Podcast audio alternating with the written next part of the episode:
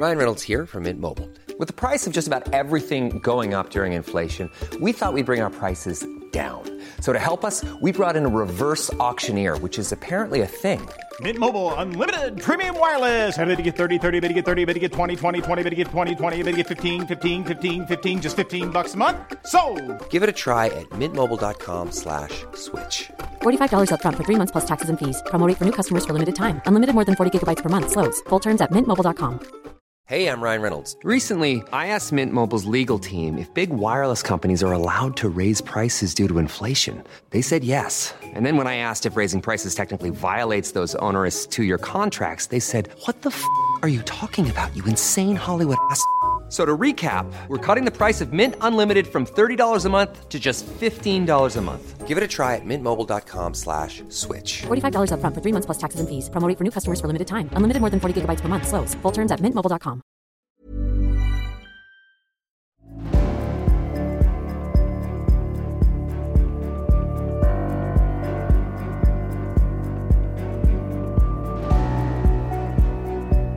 Du lyssnar på podcasten Samtal, en podcast med fokus på fria samtal. Den här podcasten presenteras av tidningen Bulletin. Om du vill få tillgång till samtal sju dagar före alla andra så kan du gå in på www.bulletin.nu och bli prenumerant. Då får du också ta del av hela Bulletins premiumutbud. Kom ihåg att Bulletin också finns som app till både iOS och Android. Länkar hittar du i beskrivningen till det här avsnittet eller på min hemsida www.samtal.ax. Jag släpper nya samtal alla onsdagar året runt och jag tar tacksamt emot tips ifall det finns någon du vill höra i podden. Idén bakom podden är att fokusera på fria samtal. Jag tror att öppenhet är grunden för det demokratiska samtalet och jag vill uppmuntra dig som lyssnar att exponera dig för samtal med någon du inte håller med. Jag heter Jannik Svensson och du lyssnar på podcasten Samtal. Mattias Lindberg är debattör, krönikör och familjefar. Han twittrar under namnet Lindberg Polemik och är stående krönikör på Bulletin sedan lanseringen. Välkommen till podcasten Samtal Mattias Lindberg. Tack så mycket. Nu har jag fått kanske mm, höftar mellan 40 och 50, mellan 40 och 60 önskemål med dig. Har du det? Ja, vad roligt. Folk, folk är nyfikna. Du har inte varit med i, har du varit med i någon podd överhuvudtaget? Eh, nej, jag har faktiskt inte det. Jag fick faktiskt en inbjudan en gång i tiden av Aron Flam som jag tackade ja till, men sen hände det grejer som gjorde att, att det inte blev av. Eh, det var, blev ju ganska rörigt på Bulletin där ett tag och så. Mm. Eh, annars så blev jag faktiskt... eh, Vi hade ett samtal på, på Riks också faktiskt med min kompis Isabelle. Så hon intervjuade mig i typ 10 minuter. Det är det enda jag varit med på egentligen kan man säga. Mm. Men eh, du är ganska stor på Twitter får man ändå säga. 18 000 följare, det är mycket på Twitter. Ja, precis. Svenska Twitter är väl inte sådär jättestort. Så att 18 000, det, det är ju ändå ganska, ganska ordentligt där.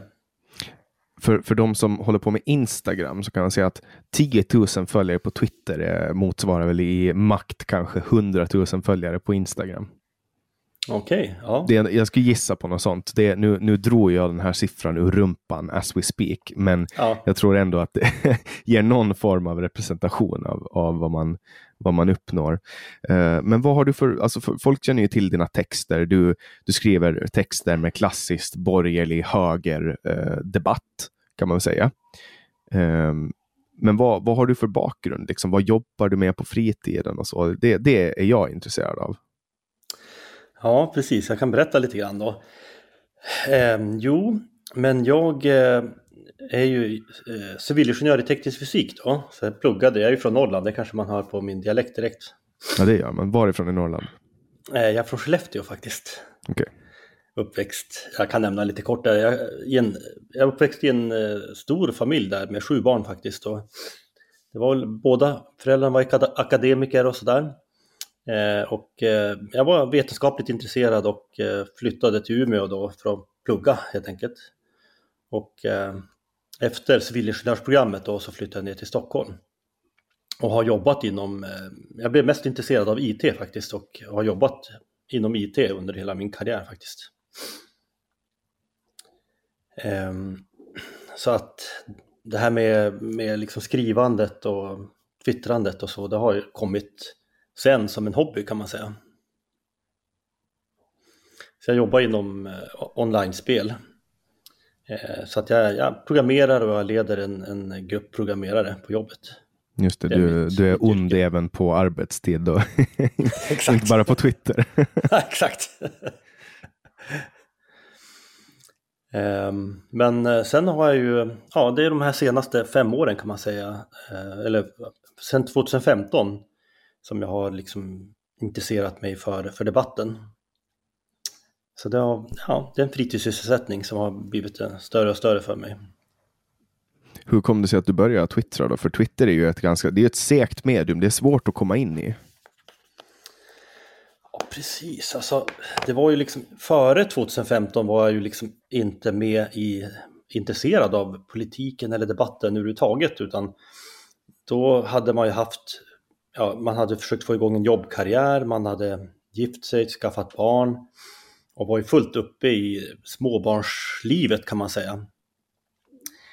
Men i sam det var väl några år innan 2015 så, så flyttade jag ut från innerstaden i Stockholm till förorten och det blev lite grann av en väckarklocka för mig när jag var jag flyttade till en, en förort ganska nära Tensta kan man säga.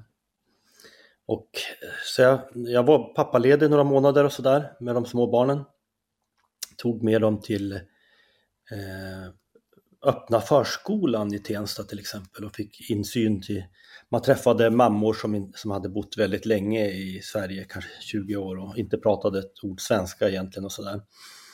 Så det blev ett uppvaknande jämfört med när man bodde inne i stan och bara såg välintegrerade arbetskraftsinvandrare, IT-ingenjörer från Indien eller Pakistan eller eh, liknande eller från Ryssland och, och, helt plötsligt så kommer man ut i förorten och inser att det man har sett inne i Stockholm i, eh, inom IT dessutom eh, är något helt annorlunda. Eh, så man, det blev en ögonöppnare både vad gäller hur arbetskraft integra, eller hur, hur integrationen fungerar liksom på arbetsmarknaden men också en ögon, ögonöppnare kanske vad gäller stöket som man såg ute i förorterna. Att eh, ja, det gick, in, det gick inte alltid lugnt till och sådär på kvällstid beroende på vad, exakt var man rörde sig. Så det blev en, en ögonöppnare och sen kom ju också den här flyktingkrisen 2015 då. Och på grund av att jag hade fått upp ögonen för att det här, det här funkar kanske inte så bra som, som media hade rapporterat. Så tänkte jag att jag som ja, familjefar och vetenskapligt intresserad borde ändå försöka sätta mig in i vad det här kommer att innebära för landet med, med att det skulle komma. Det kom ju som mest 10 000 om dagen rapporterades det. Det kom ju totalt 160 000 2015. Så jag tänkte att jag är väl en lämplig person att faktiskt försöka läsa in mig på vad innebär det här vad gäller migrationens kostnader, vad innebär det egentligen för brottsutvecklingen? Så jag var, stämmer det verkligen det här som media, den bild som media gav att det här var lönsamt? Det var väldigt svårt att föreställa sig rent intuitivt att det skulle kunna vara lönsamt när det var så hög arbetslöshet samtidigt. Och när man såg så pass mycket stök och hörde om så pass mycket våld. Skulle, alltså kan det verkligen stämma att, att, vi bli, att det blir tryggare och tryggare och att den här migrationen är lönsam? Så jag tänkte att, att hur sätter jag min idé? Och, och jag hade på något sätt fått för mig att Twitter var ett bra medium för att göra det. Att det var liksom en mer seriös debatt. Det var många politiker och mycket vetenskapsmän som höll till på Twitter och det tycker jag stämmer. Det var också, tyckte jag, det blev bekräftat för mig när jag gav mig in på Twitter. Att där, det var många som pratade politik och det var många som pratade flyktingkrisen och så. Och där kom jag ju också i kontakt med den motbilden mot media att, med, att eh, det här med kostnaden för migrationen var ju, visade sig ju då till exempel, en som opinionsbildade om det här var ju Tino Sanandaji. Mm. Honom eh, känner vi ju till. honom känner vi ju till. Och, och, han delade ju och skrev om vad den akademiska forskningen hade kommit, till, kommit fram till vad gäller migrationens kostnader. Eh, Jan Ekberg och så vidare och, och hade ju forskat om det här och man hade ju vetat sedan länge att att eh, kostnaden vände där på 90-talet, att det var lönsamt fram till 1990 ungefär, men sen vände det och blev en kostnad och hade varit det i flera decennier vid det här laget, 25 år. Och en, så att det blev en ögonöppnare att, att det, det, här var ju då, man kunde nästan tro att det här var en slags konspirationsteori först. Att, att media vilseförde om, om kostnaderna och om brottsligheten. Men nu fick jag ju en del av det bekräftat då att ja, men forskarna de är tvärtom eniga om att det faktiskt kostar pengar. Det blev en ordentlig ögonöppnare och sen, jag har faktiskt... Men alltså bara... trodde du innan att det inte kostade, alltså att det var lönsamt liksom? Nej, alltså jag trodde ju inte det, men det var ju den bilden som gavs. Alltså det pumpades ut. Jag vet inte om du För det gör man ju svenska debatten. Alltså det, det, finns ju fortfarande de som säger att men det, det här lönar sig, det här är lönsamt. Det, det finns sådana som gör det, ja, men, men, men, på den tiden var det ju liksom ett kompakt propaganda. Eh, från, alltså det fanns ju de här tankesmedjorna, Arena Idé till exempel. Den här Skocko, ekonomen till exempel de producerade ju liksom egenhändigt skrivna rapporter som inte alltså, var egentligen akademisk status på. Ja, alltså Sandro Utan... Scocco, han är, ju, han är ju numera Vänsterpartiets chefsekonom. Ja. Eh, och han, det är väl han som lär bli första eh, ekonomisk planerare sen när, när Vänsterpartiet gör statskupp. Eh, men, han har ju låtsas vara en expert eh, hur länge som helst och liksom gömt för befolkningen att han är en kommunist. Ja, men han, han skrev ju en rapport där och det var ju fler rapporter. Det var ju Sandviken-rapporten som, som eh, berättade om hur, vilka stora pengar som Sandviken skulle tjäna och sådär. Så att den, den, bilden som gavs i media, i Sverige i alla fall, var ju kompakt att det var väldigt lönsamt. Eh, så det, det var ju liksom, det kändes ju som att man, man tog liksom, att, man, att, att man ens vågade tänka som vanlig, vanlig, vanlig person att det skulle kunna vara fel. Det kändes ju som någon slags konspirationsteori, att man konspirerar mot etablissemanget. Och sen fick man ju då snabbt upp när man, på Twitter och läste på lite grann och insåg att ja, men det, det är ju faktiskt sant. Det är ju faktiskt så. Att det här är ju liksom ett påhitt från, eh, från media och från tankesmedjor till vänster och så. Medan akademikerna inte ansåg att det var på det sättet. Det var ju konsensus att det kostade pengar. Och sen, jag har faktiskt alldeles häromdagen eh, skrivit en text som inte är publicerad än som just handlade om den här tiden. Jag tittade tillbaka tidigare, idag faktiskt, tittade tillbaka på vad som skrevs på Twitter när jag startade mitt konto där som, sensommaren 2015. Och jag, min, jag kommer ihåg väl de här, de här debatterna jag hade eh, med till exempel Staffan Landin och Manne Gerell och ja, Mattias Svensson var aktiv också inom brottsdebatten tyckte jag. Och det var ju, det fanns ju liksom en en känsla av de här, de här eh, debattörerna. Tyck, de, de menade ju liksom att vi vet ju att våldet i samhället minskar, brottsligheten minskar, tryggheten ökar och det finns en, en pöbel på, i sociala medier, en, en faktaresistent pöbel av människor som inte förstår det här, som läser tidningarna, ser att det sker brott, blir oroade, tror att brottsligheten ökar kraftigt så att de, de upplevde att vi behöver vara ute där och informera så gott vi kan. Och de var liksom trötta på att höra om alla som oroade över brottsligheten. Eh, och de ansåg sig ha helt säkra bevis på att det var tvärtom, att det blev tryggare och tryggare. Eh, och, och, de beundrade sig själva för att de hade sån tålamod med alla dessa stackars människor som var ute och trodde att brottsligheten ökade. Eh, så det är ganska roligt att se på den nu i efterhand över, över den här tonen, över den här självsäkra tonen de hade. Eh, ja, som Magnus Betnérs film eh, Sverige har aldrig varit tryggare åldrades inte väl. och i och för sig så det där, den där debatten var ju svårare tyckte jag. Det, var, det här med ekonomin, det var ju helt uppenbart direkt att det fanns en massa kraftiga belägg för att migrationen faktiskt kostade pengar. Däremot vad gäller brottsutvecklingen, att, att den faktiskt påverkades av migrationen, vilket var vanligt folks uppfattning. Och att det till och med fanns liksom grövre och grövre inslag. Man lä läste om värre och värre saker i, i tidningarna, sånt som man inte hade upplevt som barn. Med skjutningar, sprängningar och, och liksom hänsynslöst våld på ett helt annat sätt än det man minns själv från barn. När man, och vi låste inte ens dörren som barn. Alltså i mitt hus, mina föräldrar, de, det, var, det var olåst.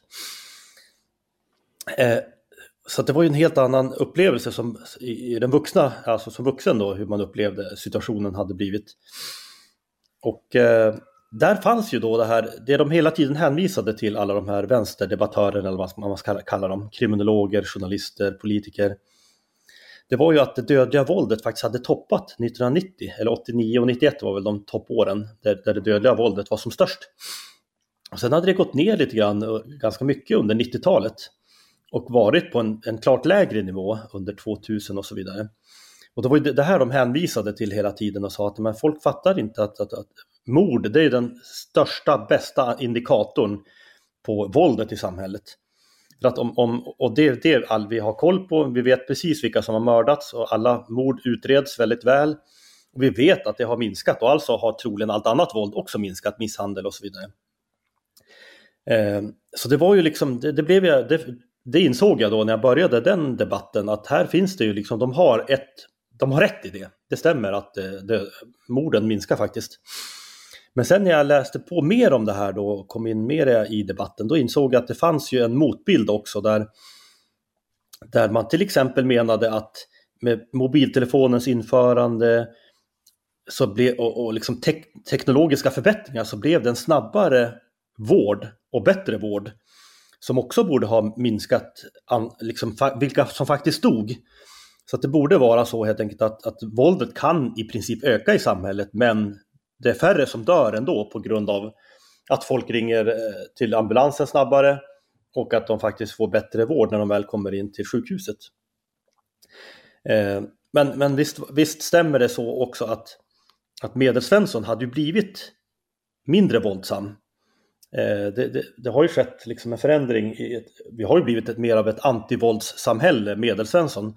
Men parallellt med det har det funnits en annan utveckling där som är påverkat av migrationen, att gängvåldet har ökat, gäng, de kriminella, de livstidskriminella har blivit mer våldsamma, de har mer vapen och de använder våld på ett helt annat sätt än vad narkotikaförsäljare gjorde förr i världen. Eh, och det var väl också just det här när man började jämföra med andra länder som man insåg verkligen att det låg någonting i folks uppfattning om, om en oroande brottsutveckling att våra grannländer har ju, jag menar som Norge, de har ju inte ens hälften av det dödliga våldet som vi har i Sverige nu medan vi hade ungefär samma om vi går tillbaka liksom till 90-talet och, och, och, den tiden, eller före. Så det är ju, Sverige sticker ju ut kraftigt nu vad gäller dödligt våld och vi har haft ett ökande dödligt våld på slutet också. Men det, liksom det, det var en mycket svårare grej att visa på grund av att det fanns den här tendensen att vi vanliga medelsvenssons, vi blev mindre våldsamma. Och samtidigt fanns det då en kraftigt ökande trend vad gäller de, den organiserade brottsligheten. Men det är uppenbart att, att de som såg de här tecknen, alltså vanligt folk som oroade sig över att de hörde om grövre och grövre våld, det var ju de som hade rätt hela tiden. Medan de som var satta att övervaka det här och forska om det här, alltså kriminologerna, och de som ansågs vara kunniga inom det här, det var ju de som hade fel hela tiden. Så det blev ju också då en, en ögonöppnare till slut när man insåg liksom att till och med det här, den här konspirationsteorin, att migrationen faktiskt påverkar brottsligheten och att vi faktiskt har en väldigt oroande brottsutveckling i Sverige. Det blev ju en, det blev en, en ordentlig ögonöppnare. Och det här var alltså efter SDs eh, intåg i eh, riksdagen som du insåg det här, eller? Ja, alltså, men, det fanns ju då en tid även innan jag faktiskt gav mig in i debatten när det här hade, alltså, jag flyttade ut från Stockholms innerstad 2010 ungefär. Så ja, att en del av de här sakerna, Okej, okay, ja precis. Det är ju den tiden där som jag började bli medveten om det, även om jag inte var aktiv i debatten. Till exempel hade jag en del bekanta också som rapporterade från sånt som de fick höra om i skolorna i förorterna om det här Charlie Hebdo till exempel, var det 2014? Tror jag. Eh, någonstans runt där, jag tror att det var innan. Eh. Så fick jag höra att, att det fanns liksom elever i grundskolan i, i förorterna i Stockholm som jublade när, när det här dådet skedde. Och de tyckte ja, det var nej, jättebra. det var faktiskt efter, det var 2015. Okej. Okay. Men man fick sådana rapporter från, från förorterna också om att, att eh, det, det sker någon slags radikalisering ute i, i förorten. Så att, ja, det var de, de här åren någonstans mellan 2010 eh, och 2015 som jag började bli medveten om det här och jag gav mig in i debatten 2015 då. Just det. Eh, för runt 2010 när, när, när det gick så pass bra för Sverigedemokraterna i riksdagen att de kom in så var det många som blev förvånade över att de, alltså för folk menar ju så här att det här var ju på den tiden som um, och det, det, är ju fortfarande visserligen så, men man var rasist för, för allting. Eh, minsta lilla så sa man rasist. Men då var det nästan ännu värre. Nu har ju det där liksom folk tar, tar ju inte det längre. Men det var många som vaknade upp och insåg att shit, vad är det som har hänt? Eh, vi måste ha gjort någonting fel. Eh, men istället för att reagera som att okej, okay, men kanske det de här säger, Sverigedemokraterna säger, kanske, kanske vi gör någonting åt det. Eh, så valde man istället att köra isoleringspolitik och det har ju lett till att Sverigedemokraterna nu är bland de största partierna. Eh, skulle man direkt, tror jag i alla fall, ha sagt att ja, men, eh, nu har Sverigedemokraterna kommit in, att vi har sett det här som en signal till att vi kanske ska ha lite mer restriktiv invandringspolitik. Då skulle inte de ha fått uh, fotfäste. Så är det naturligtvis. Men i mitt fall så kan jag väl säga att, att min, min förändring i attityd och så vidare, den, har, den var ju liksom inte kopplad till, på något sätt till hur det gick för, för Sverigedemokraterna egentligen. Utan det var ju helt enkelt en, en personlig utveckling av att ja, få mer insyn i, i hur det såg ut i förorterna i Stockholm helt enkelt. Eh, mm. Ja, så att det, det var ju inte, jag, jag, tog, jag läste ju inte liksom debatt på den tiden och jag läste, jag vet inget, inte vad SD ansåg på den tiden och sådana saker egentligen. Mm. Utan det var Men... helt enkelt det jag upplevde på kvällstid och, och så vidare. Mm. Var skulle du placera dig idag? Jag sa ju borgerlig slash höger i början. Var skulle du placera dig på det politiska spektrat? Om du själv gjorde det. Ja, precis. Jag kallar mig ju liksom en borgerlig högerskribent ibland och sådär. Eh, jag, jag stödjer det konservativa blocket som en del vill de, definiera det som.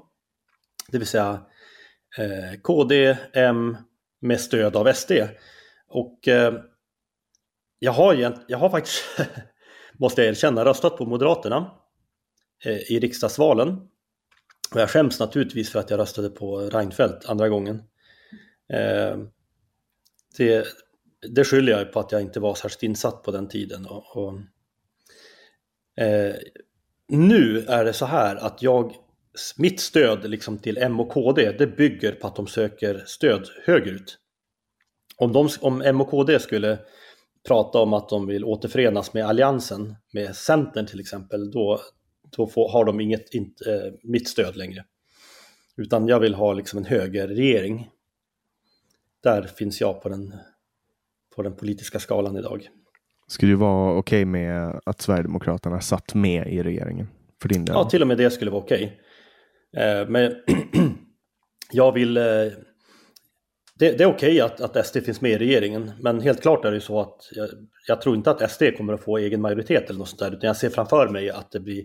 Ska vi kunna få någon förändring till stånd i Sverige så handlar det om att, att det blir en borgerlig högerregering med M och KD eh, som kanske de viktigaste och sen får vi se liksom hur de eh, samarbetar med, med SD. Det, vet, det får vi se.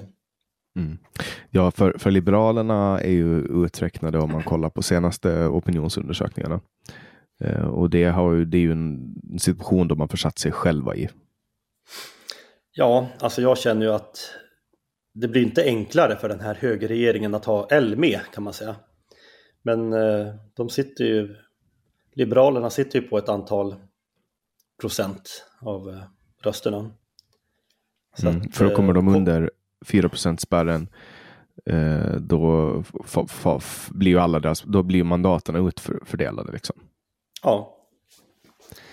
Däremot så ser du, de, de tar ju en del, kanske en del lite så här småborgerliga väljare, liksom om de, om de om de är med i valet och, och ser ut att kunna komma över 4% Så att, eh, mm. jag tror att det blir, jag, jag, tycker väl egentligen att det ser ganska svårt ut för högersidan än så länge. Det är inte så liksom att det är ändå en mellanvalsperiod. Och eh, det brukar ju vara så att oppositionen går starkt under mellanperioderna. Och att den sittande regeringen kanske kommer starkt sista månaderna innan, innan valet. Men det, man ser ju inga tydliga sådana tendenser nu tycker jag. Det är lite oroande. Mm. Men Miljöpartiet, de, eh, vad tror du om dem? Kommer de att vara kvar?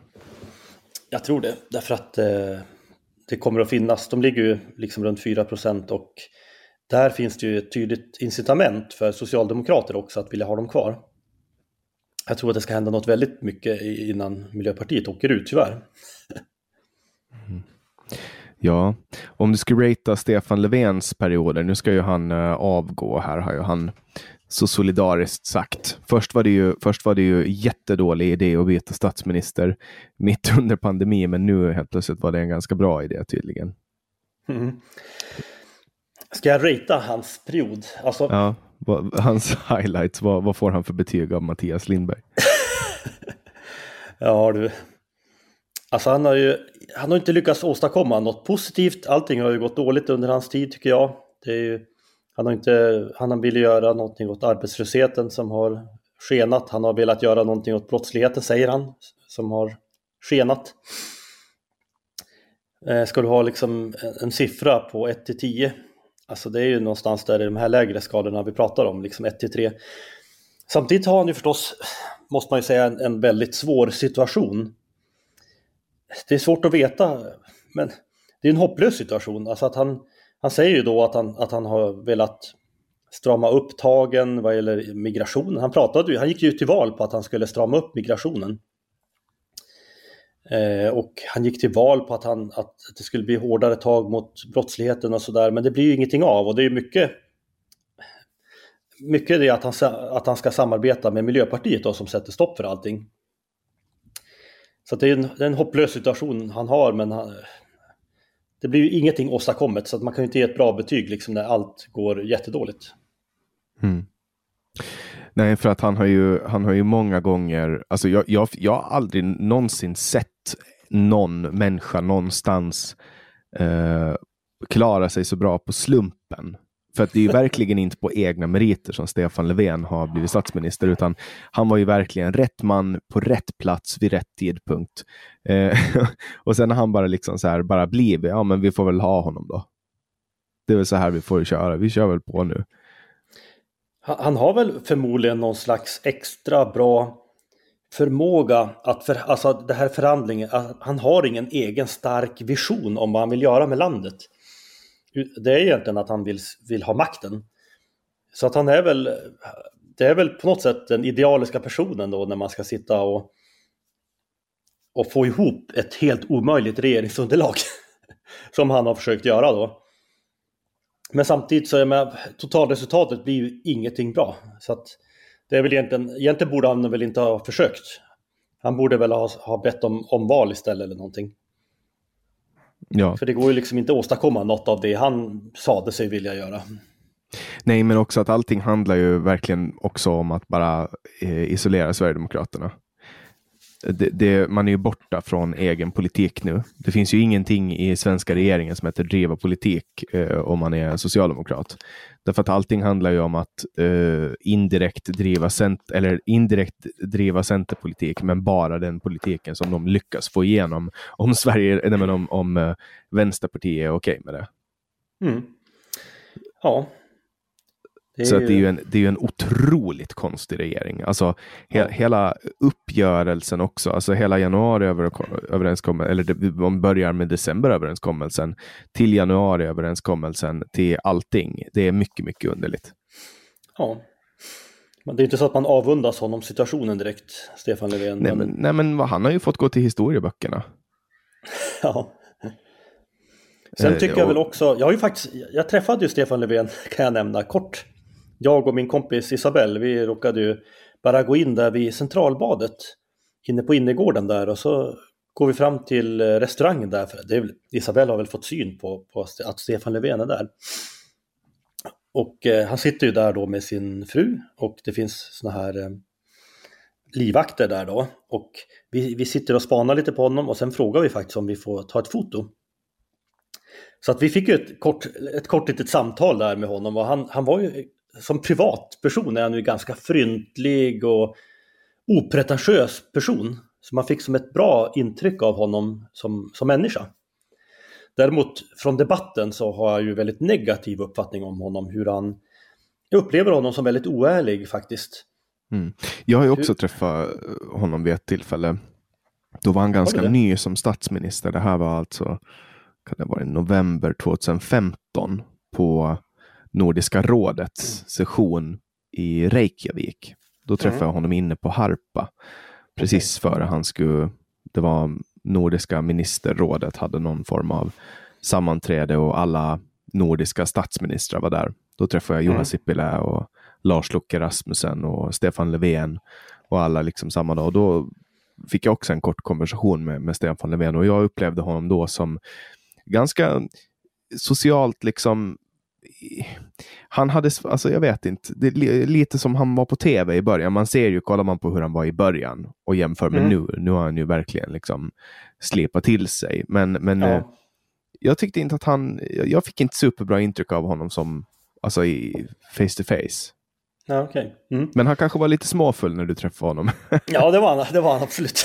Ja, och alla, blir, alla tenderar ju att bli lite, lite mer avslappnade då. Ja. ja. Däremot så tycker jag ju i debatten och sådär, hur han, han ondgjorde sig till, till och med på Reinfeldt och på Moderaterna och, och menade att trots deras galet generösa migrationspolitik så anklagade han ju dem för att ens ta upp att det kostade pengar och ta emot folk och så. Och sen efter då att de själva då fick stänga gränsen och sådär efter flyktingkrisen så har han ju då tagit åt sig äran och skylt på på alliansen att, att de höll på att liksom tappa kontrollen och vi har återtagit den. Fast egentligen var det ju han själv som drev på migrationen i opposition. Så att jag tycker att han är falsk i debatten, det tycker jag.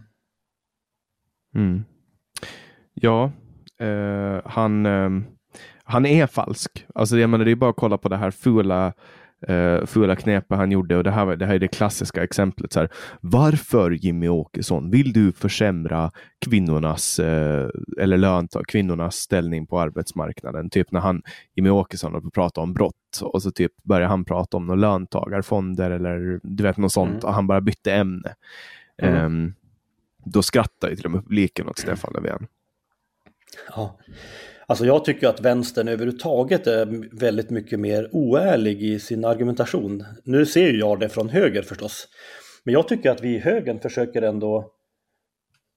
Jag tycker att vi försöker vara lite raka och ärliga och försöker ha äkta argument.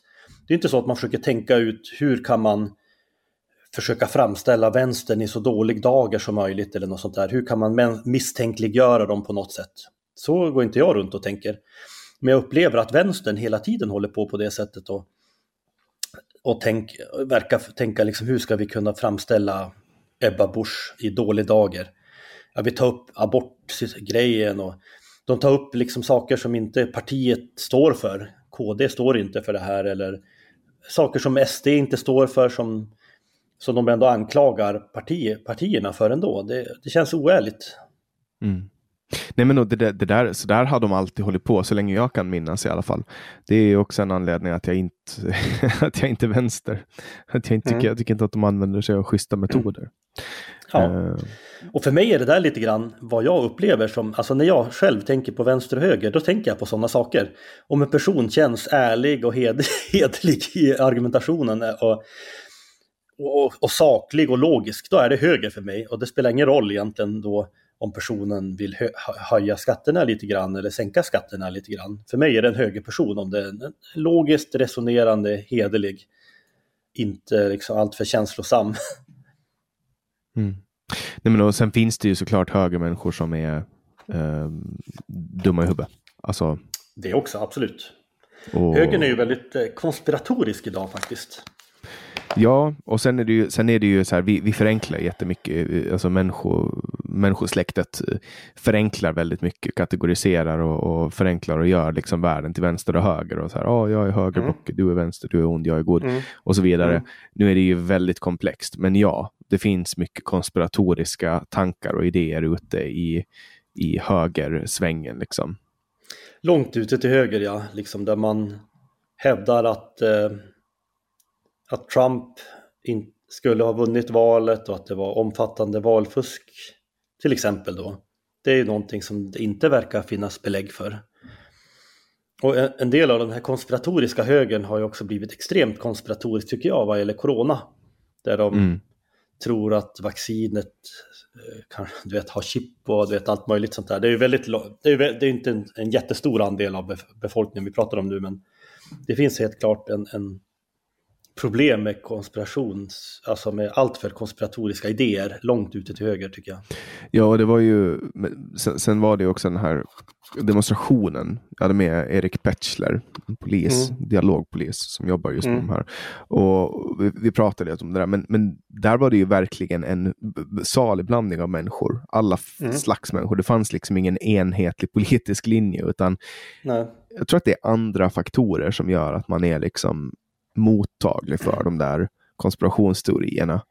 Mm. Um, för att jag tycker att de här antivax-grejerna, det, det, alltså där, där tar det liksom den här miljörörelsen, där finns det mycket antivaxing. Liksom. Ja. Uh, många så här skogsmulle, uh, bullmys, du vet, ska, de vill inte vaxa sig och, och grejer. Uh, det är liksom det på något sätt går hand i hand, men, men just den här skepsismen att det liksom det kommer ju mycket sådana här, av så här riktigt underliga konspirationsteorier om, om världsregeringar och, och, och sådana saker. Liksom skuggregeringar och de styrs av Rockefeller-familjen och så vidare. Och så vidare. Mm. Och sånt, sånt tycker jag är lite konstigt. Liksom. Att man, man bränner sin tro. Så folk som har byggt upp en trovärdighet i hur många år som helst och kanske har en ganska mm. stor följarskara. Och helt plötsligt mm. ser man att de håller på med de här konspirationsteorierna. Ja. Möjligen att man kan skylla lite grann på etablissemanget. Som, som jag tog upp liksom, så har de ju media och, och, och etablissemanget har ju fört bakom ljuset vad gäller sånt som migrationens kostnader och brottsutvecklingen och sådana saker. Man kan förstå att en del har tappat förtroendet för etablissemanget. Och när man väl tappar förtroendet för etablissemanget då kan man ju tro nästan vad som helst. Mm. Till exempel finns det en hel del idag som, som tror att jorden är platt. och, det, är en liksom, väldigt liten skala hoppas jag. Exakt, det är en väldigt liten skala. Och jag, men jag liksom ibland, jag har till och med pratat med, med någon sån person och jag inser liksom, det man inser liksom att det här är liksom inte så här saker som är så superlätt för en vanlig människa att själv kunna bevisa att jorden är rund om de inte tror på forskare och, såna, och NASA och sådana som har, tar bilder uppifrån rymden och sådana saker. Om man tappar förtroendet fullständigt för etablissemanget då kan det ju bli vilka konstigheter som helst. Alltså man kan ju testa, nej men nu kanske, nu har ju inte alla tillgång till en båt men man får ju tänka på det där om man ska färdas över en väldigt lång sträcka med båt. Mm. Då märker man att jorden är rund. Precis, men alla har en... inte tillgång till båt och, och sådana mm. saker. Alla det är kan inte färdas lång också. sträcka. Och, ja, precis. Flyg. jag, försökte, jag, jag, hade en, en, person jag försökte tipsa om. Ja, men det finns ju sådana här livecams från Sydney. Och, och, det finns livecams i Stockholm. Och då kan man se att det är mörkt i Sydney och inte i, i Stockholm. Men ja, du vet, tappar man förtroendet för etablissemanget och då tror man ju, ja, man kan uppenbarligen tro på, på allt möjligt. Att, ja, då, då, då tror man ju att det finns en massa folk som försöker föra en bakom ljuset. Ja, det är en, det är en lustig företeelse det där. Ja, det är, lite, det är faktiskt lite spännande att, att eh, det finns folk som tror på det där. För att eh, alltså någonstans så måste det vara, men jag tänker att det måste ju vara någon, någonstans som förtroendet till samhället i stort brister innan det kommer så långt att man börjar hänge sig till de här teorierna. Ja. Det finns ju så, jag skrev ju faktiskt en artikel i Bulletin om, om konspirationsteorier, men då skrev jag det om vänsterns konspirationsteorier. Och naturligtvis nämnde jag de här sakerna som migrationens ekonomi och brottsutvecklingen. Men det finns ju även det här med de här apatiska barnen till exempel var ju som en en jättegrej där man försökte föra folk bakom ljuset ändå. Där de, det minns jag att jag tänkte rent intuitivt direkt man hörde det att de måste väl ändå förstå att om det här är någonting som nästan bara finns i Sverige med de här apatiska barnen och det verkar röra sig mest om vissa folkgrupper och det finns liksom vittnesbörd om att när man liksom separerar de här barnen från föräldrarna eller när de får besked i asylfrågan så förändras helt plötsligt situationen. Det är klart att, att man måste misstänka att det kan finnas simulering här. Men liksom de lyckades ju under ett, ja men var det ett årtionde så blev ju den stående förklaringen att nej men det är ingen simulering, det är faktiskt på riktigt så att just i Sverige så, ja, psykiatrin, börjar, psykiatrin börjar behandla eh, apatiska barn med asyl permanent uppehållstillstånd. Ja, exakt. Ja, det är ju helt sanslöst egentligen hur det där kunde ske. Mm. Jag pratade med David Eberhard om det när han var med i podden för kanske ett och ett halvt, ja, nästan två år sedan, ett och ett halvt år sedan.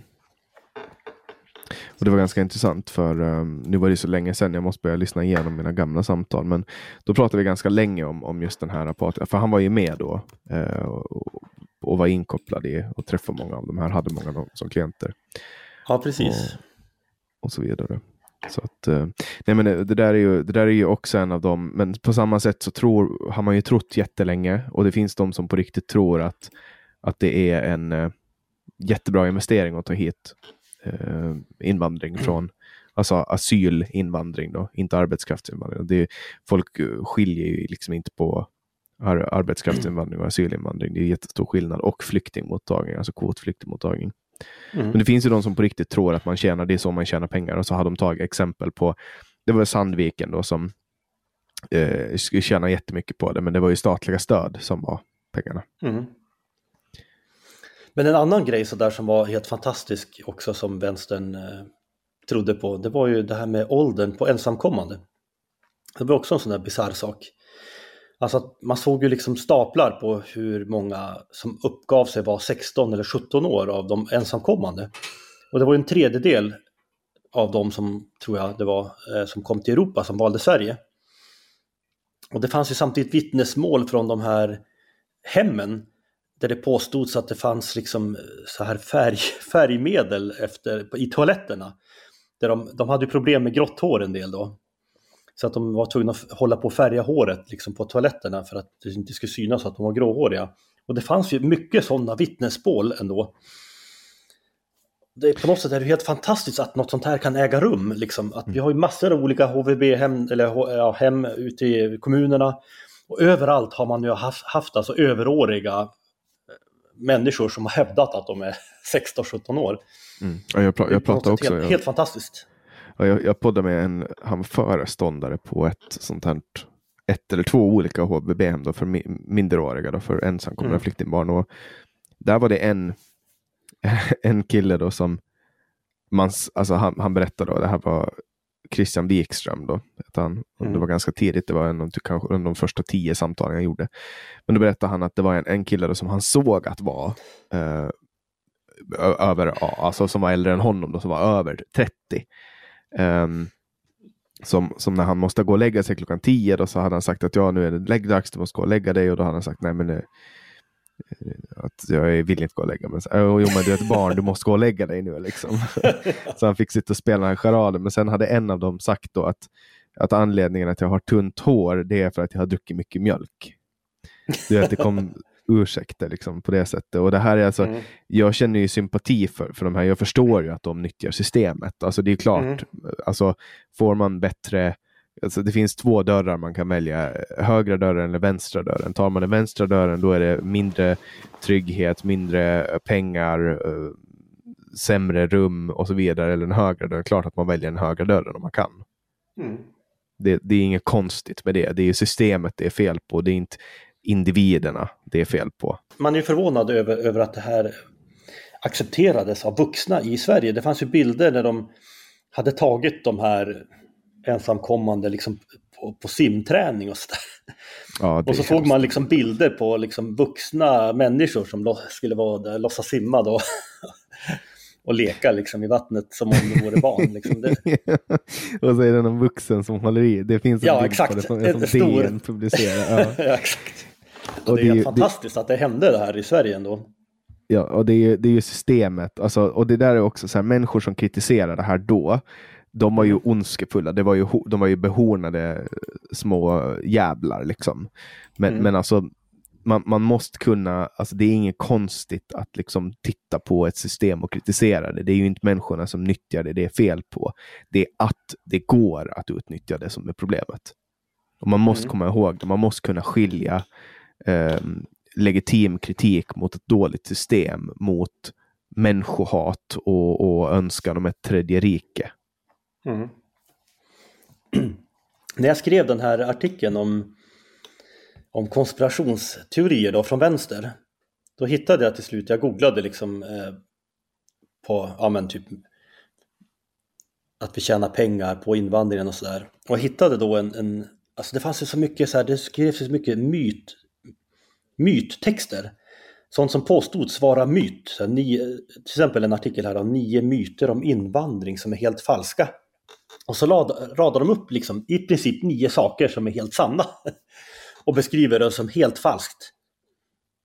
Mm. Till exempel vanligt folk emot invandring var då en myt. Men det var ju faktiskt så att, att enligt de opinionsundersökningarna som gjordes så var det ju fler som faktiskt ville eh, minska migrationen, även alltså under de här mest generösa åren, än som ville öka migrationen.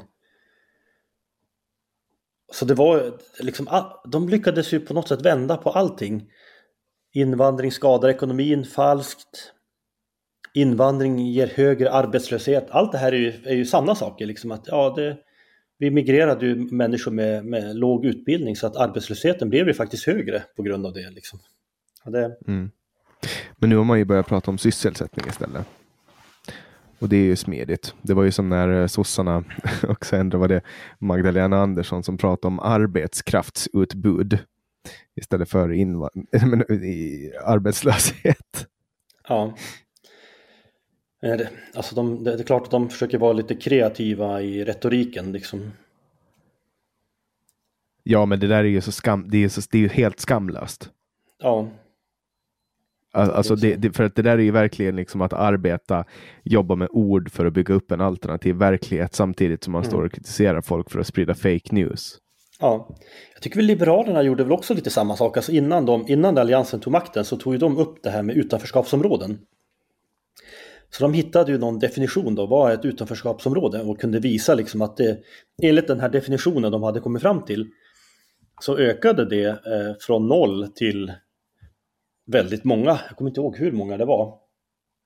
Men det, jag tror att det var ganska många, för det var inte liksom bara de här utsatta områdena, utan jag tror att de kom fram till att det var hundra stycken som hade kommit. Liksom det var en stor andel som inte röstade, en stor andel arbetslösa och så vidare. Men sen så fort Alliansen kom till makten så ville de ju också smussla undan det här, för det hände ju ingenting. Det blev ju fler utanförskapsområden även under Alliansen. Så att jag tyckte nog liksom att den alliansregeringen var ju också lite fuskig, men de var ju också lite, lite vänster faktiskt. Var de inte det? Uh, alltså det ja. var, de, de hade ju drivit till vänster lite grann. Alltså, ja, alltså, det var ju en del av det Reinfeldt gjorde. Han ville bli, Reinfeldt ville ju liksom göra politiken relevant för en större mängd människor. Så att de försökte ju slipa av liksom det värsta tyckte de då. Alltså det, de, blev ju, de drevs ju i alla fall mot mitten i alla fall kan man säga. Ja, Reinfeldt var ju inget bra för högern på något sätt Nej. överhuvudtaget. Mm. Det, det kan de, vi konstatera. De små, småfuskade ju med argumentationen också tycker jag. Småfuskar? Jag tycker att de fuskar ja. jättemycket. Ja, de fuskade väldigt mycket också. Ja. Jag hamnade bredvid Reinfeldt i ett rödljus en gång vid Liljeholmen. Mm. Uh, och då, det var inte jag som körde. Uh, mm. Det var min, min dåvarande tjej. Men jag tittade ut och satt Reinfeldt i en bil och, och så såg han, för han satt och tittade mot mitt håll och så såg han hur förvånad jag blev. Mm. Eh, och då började han skratta och så vinkade jag till honom. Det är det närmsta Reinfeldt jag har varit. Ja. Men han, det var så konstigt, alltså hela hans politiska arv. Alltså för att han skulle kunna ha varit en bra statsminister. Han skulle kunna ha haft bra regeringar, men, men det blev bara, det blev bara blaj av allting. Ja, alltså jag gick ju på hans eh, retorik i början. Eller hans, han ville väl göra lite bra saker i början kanske. Alltså arbetslinjen, vi hade stora problem med extremt hög sjukskrivning som han ville agera mot. Och det här med invandringen var väl ingen stor fråga i början helt enkelt. Eh, så att ja, jag som en vanlig lyssnare tänkte inte på liksom vad han sa om invandring egentligen från början. Det kanske Men var har inte invandring SD, alltid liksom, varit, har inte alltid varit en stor brännande fråga i Sverige? Alltså det har väl inte alltid varit det, utan det blev kanske när SD kom då in i riksdagen helt plötsligt. Och då helt plötsligt tror jag att, att Reinfeldt och, och, andra radikaliserades åt andra hållet. Då skulle de visa liksom att vi har ingenting med det här att göra och skulle ta avstånd ifrån det och så skulle de samarbeta med Miljöpartiet för att stänga ute. De, de skulle få liksom en majoritet eh, för en positiv invandring med hjälp av Miljöpartiet och så blev det ju super generös invandringspolitik. Mm. Så jag tror att det ja. förändrades lite grann un under alliansregeringens gång. Tror tror det var där um, Annie Lööfs uh, radikalisering började, för hon, har ju, hon är ju inte, det var ju hon som knäckte alliansen. Ja. Jag tyckte nog aldrig riktigt bra om Annie Lööf faktiskt, måste jag säga. Ens, jag tyckte nog liksom att, visst jag gillade liksom deras, alltså det, en del av deras politik lät bra från början. Alltså, de ville stärka för, för företag och så. Men jag tyckte på något sätt att, hen, att hon lät lite falsk i argumentationen, till och med när jag trodde att hon hade en bra politik för många, många år sedan. Men nu för tiden så tycker jag ju liksom att både att politiken är jättedålig och jag tycker hon är otroligt falsk i argumentationen också. Visste hon det? Eh, visste hon det alltså? Det är ju, hon har ju blåst sina, alltså det är helt sjukt. Men jag tycker det var roligt när, när um, Sverige Sverigedemokraterna, så när Socialdemokraterna eh, då aviserar att Stefan Löfven, när han själv aviserar att han ska sluta och Vänsterpartiet i Alingsås går ut och säger att ja, men eh, Annie Lööf borde bli, eh, bli partiledare i Socialdemokraterna. Hon är ju hon är mm. kvinna och van att leda Socialdemokraterna. Ja, det tyckte jag var spot on. Ja. Just när de slutar också man märker liksom egentligen vad deras egentliga hemvist är. Alltså det var ju när Reinfeldt slutade så blev han ju som hyllad av till och med Vänsterpartiets eh, partiledare.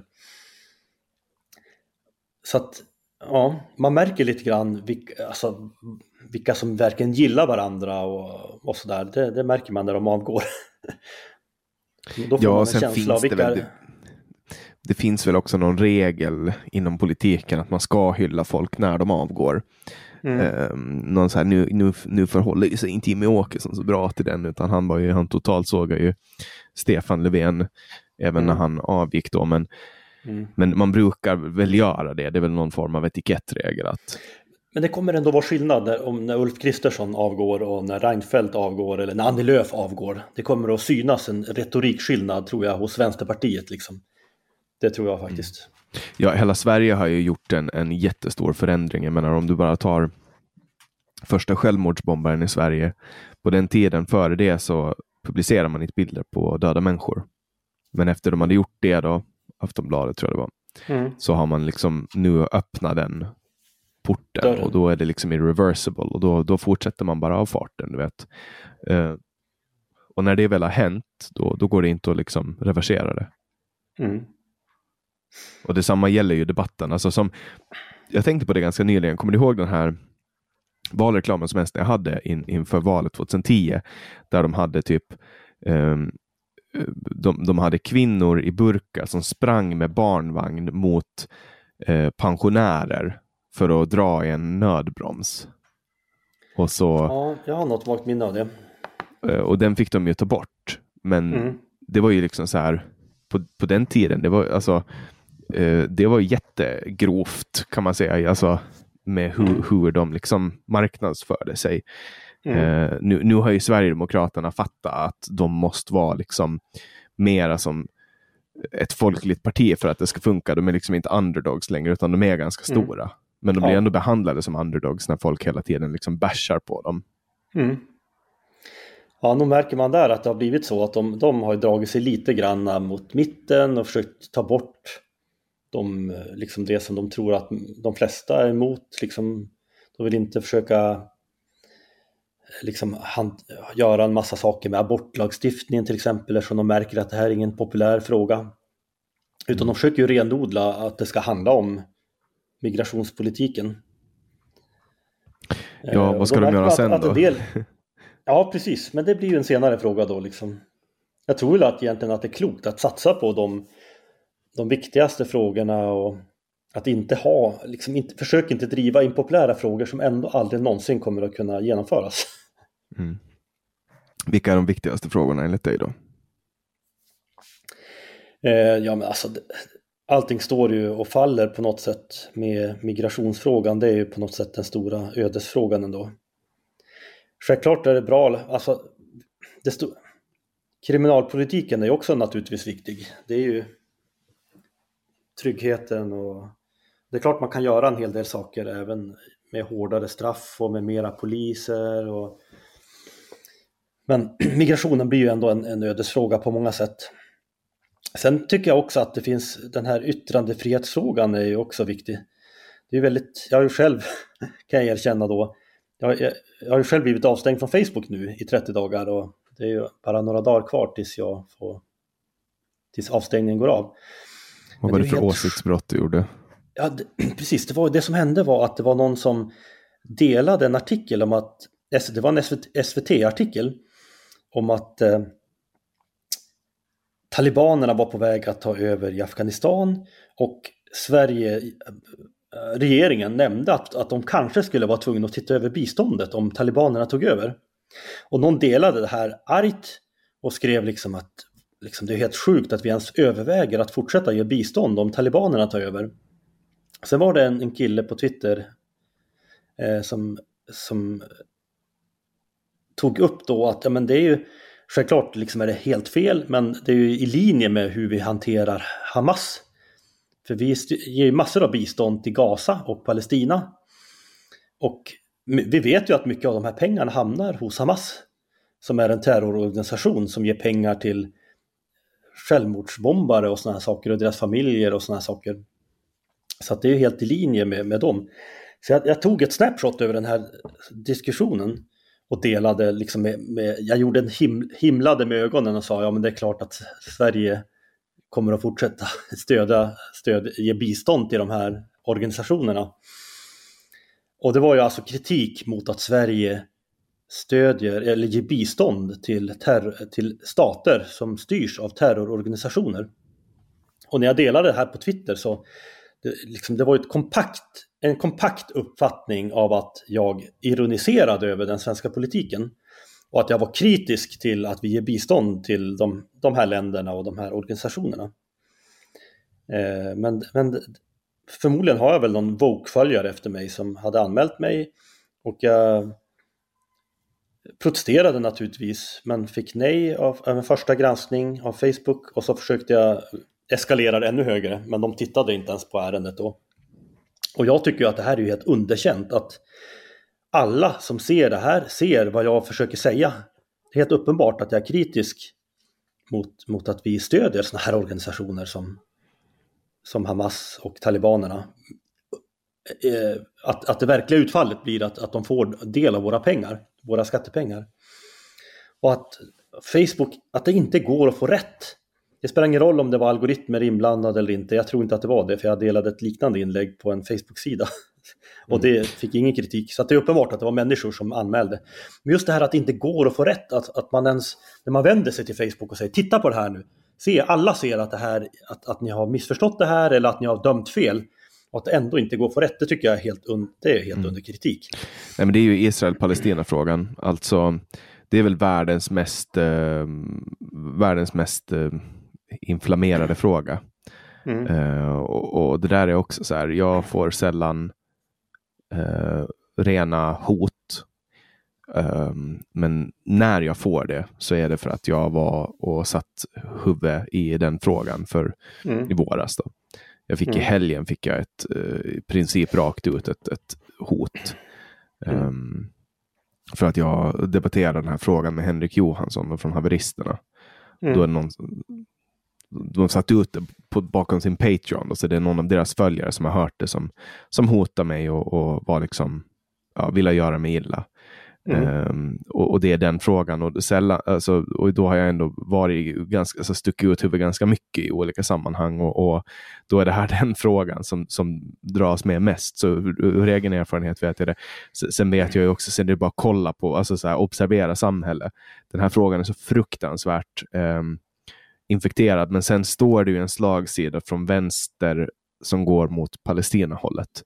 Mm. Eh, och, och, Facebook har ju många gånger blivit kritiserade för att, eh, att, vara, att det finns vänsteraktivister där och att de är väldigt woke och så vidare. Ja, och det är det som händer, att, att det finns vänsteraktivister uppenbarligen på Facebook. Kanske bland några som följer mig bara för att försöka sätta dit mig. Säkert, på något sätt måste de ju ha något slags stöd även liksom i, i de här grupperna som ska försöka utvärdera om, om någon har gjort, sagt något olämpligt eller inte i sociala medier. Så de lyckas ju få igenom helt felaktiga saker. Men det, det är ju bara att titta på mig och se vad jag skriver om. Det, man ser ju vad jag står i terroristfrågan och radikaliseringsfrågan. Det är helt uppenbart att en hel del av mitt innehåll är kritik mot islamistisk radikalisering och mot terrororganisationer. Jag är ju 100% demokratisk i allt jag skriver. Jag, skriver. jag har ju aldrig föreslagit ens att vi ska gå ut och protestera på gatorna överhuvudtaget, utan det handlar ju bara om opinionsbildning och hur vi ska vända debatten genom bättre argument och, och genom att bevisa att vi har rätt. Så mm. det är så illa att nätjättarna och regeringen då stödjer det här och nu ska vi sätta dit hat på nätet fast egentligen så vill de ju tysta meningsmotståndare. Så från eh, media, jättar och Google och Facebook eh, tillbaks kanske lite personligt. Jag har förstått att du har växt upp ur en ganska religiös bakgrund eller i en ganska religiös, eller att du har, jag kan inte ens formulera mig idag, att du har en religiös frikyrklig bakgrund. Eh, är det någonting du känner dig bekväm att prata om? Ja, absolut, det kan jag berätta om. Berätta jo, gärna precis. lite. Jag växte upp i en uh, liten by utanför Skellefteå. Och uh, mina, mina, båda mina föräldrar hade frikyrklig bakgrund. Uh, och var väldigt ordentliga. Det var en väldigt harmonisk uppväxt jag hade. Eh, jag växte upp i ett sånt här nybygg, nybyggt område, att, att det byggdes som ett kvarter, alla villor byggdes där samtidigt. Så det kom ju två, tre barn eller fler ur varje hus. Så att vi for ju runt där på somrarna och lekte krig och eh, man badade, spelade landhockey på gatan. Det var ju som ett helt annat, annat liv än idag.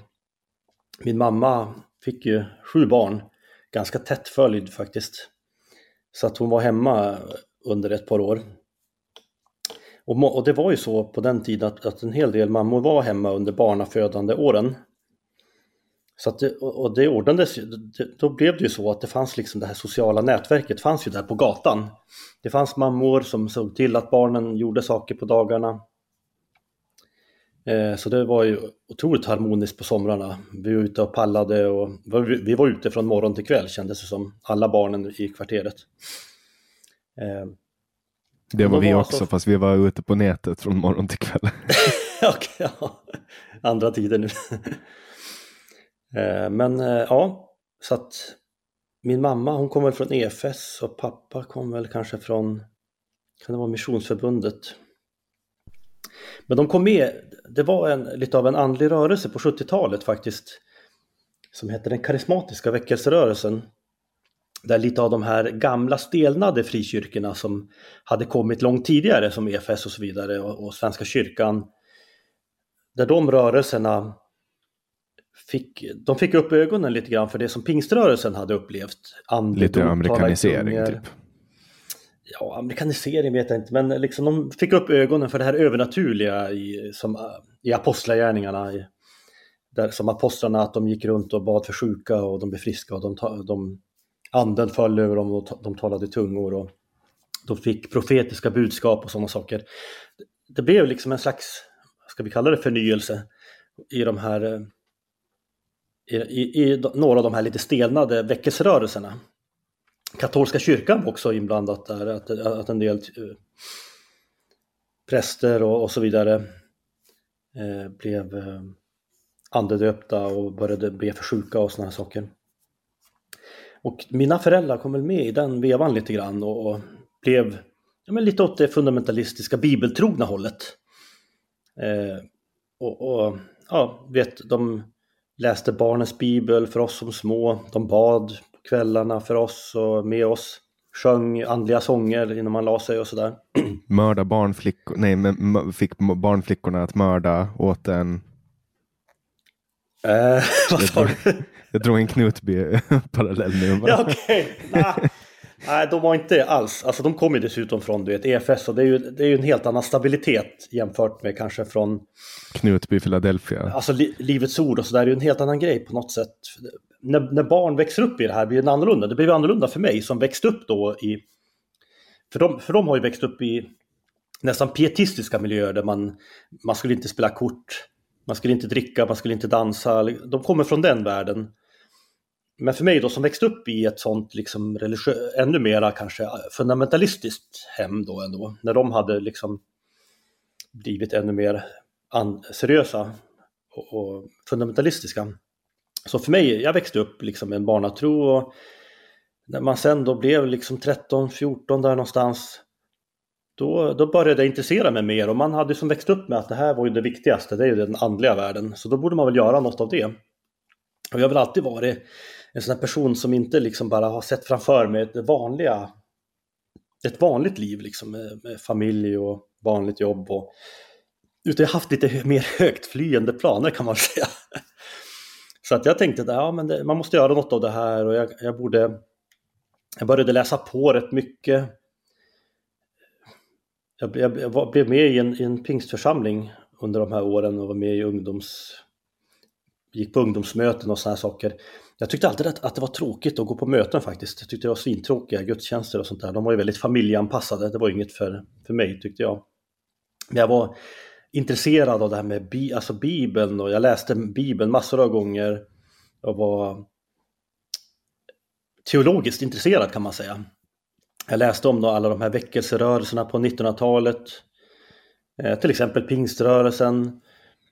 Eh, och samtidigt när jag då blev lite äldre så blev det ändå lite clash med min vetenskapliga ådra som jag också hade. Jag har alltid varit matematisk och intresserad av populärvetenskap och sådana saker. Men jag såg ju någon slags... Det stämde ju inte riktigt det här med att man skulle kunna be och få bönesvar och se att Gud är aktiv och sådär. Och den vanliga klassiska förklaringen i, hos kristna i Sverige det är, ju- det är att ja, men vi i Sverige vi är så pass sekulära och vi, har- vi har växt upp i det här vetenskapliga samhället så vi har svårt att tro. Och det står ju så i Bibeln liksom att om du tror kan du förflytta berg. Och, så att man tänkte liksom att vi har svårt att tro så det sker inte så mycket här. Men man trodde, och jag trodde, på allt det här som berättades från väckelseplatserna.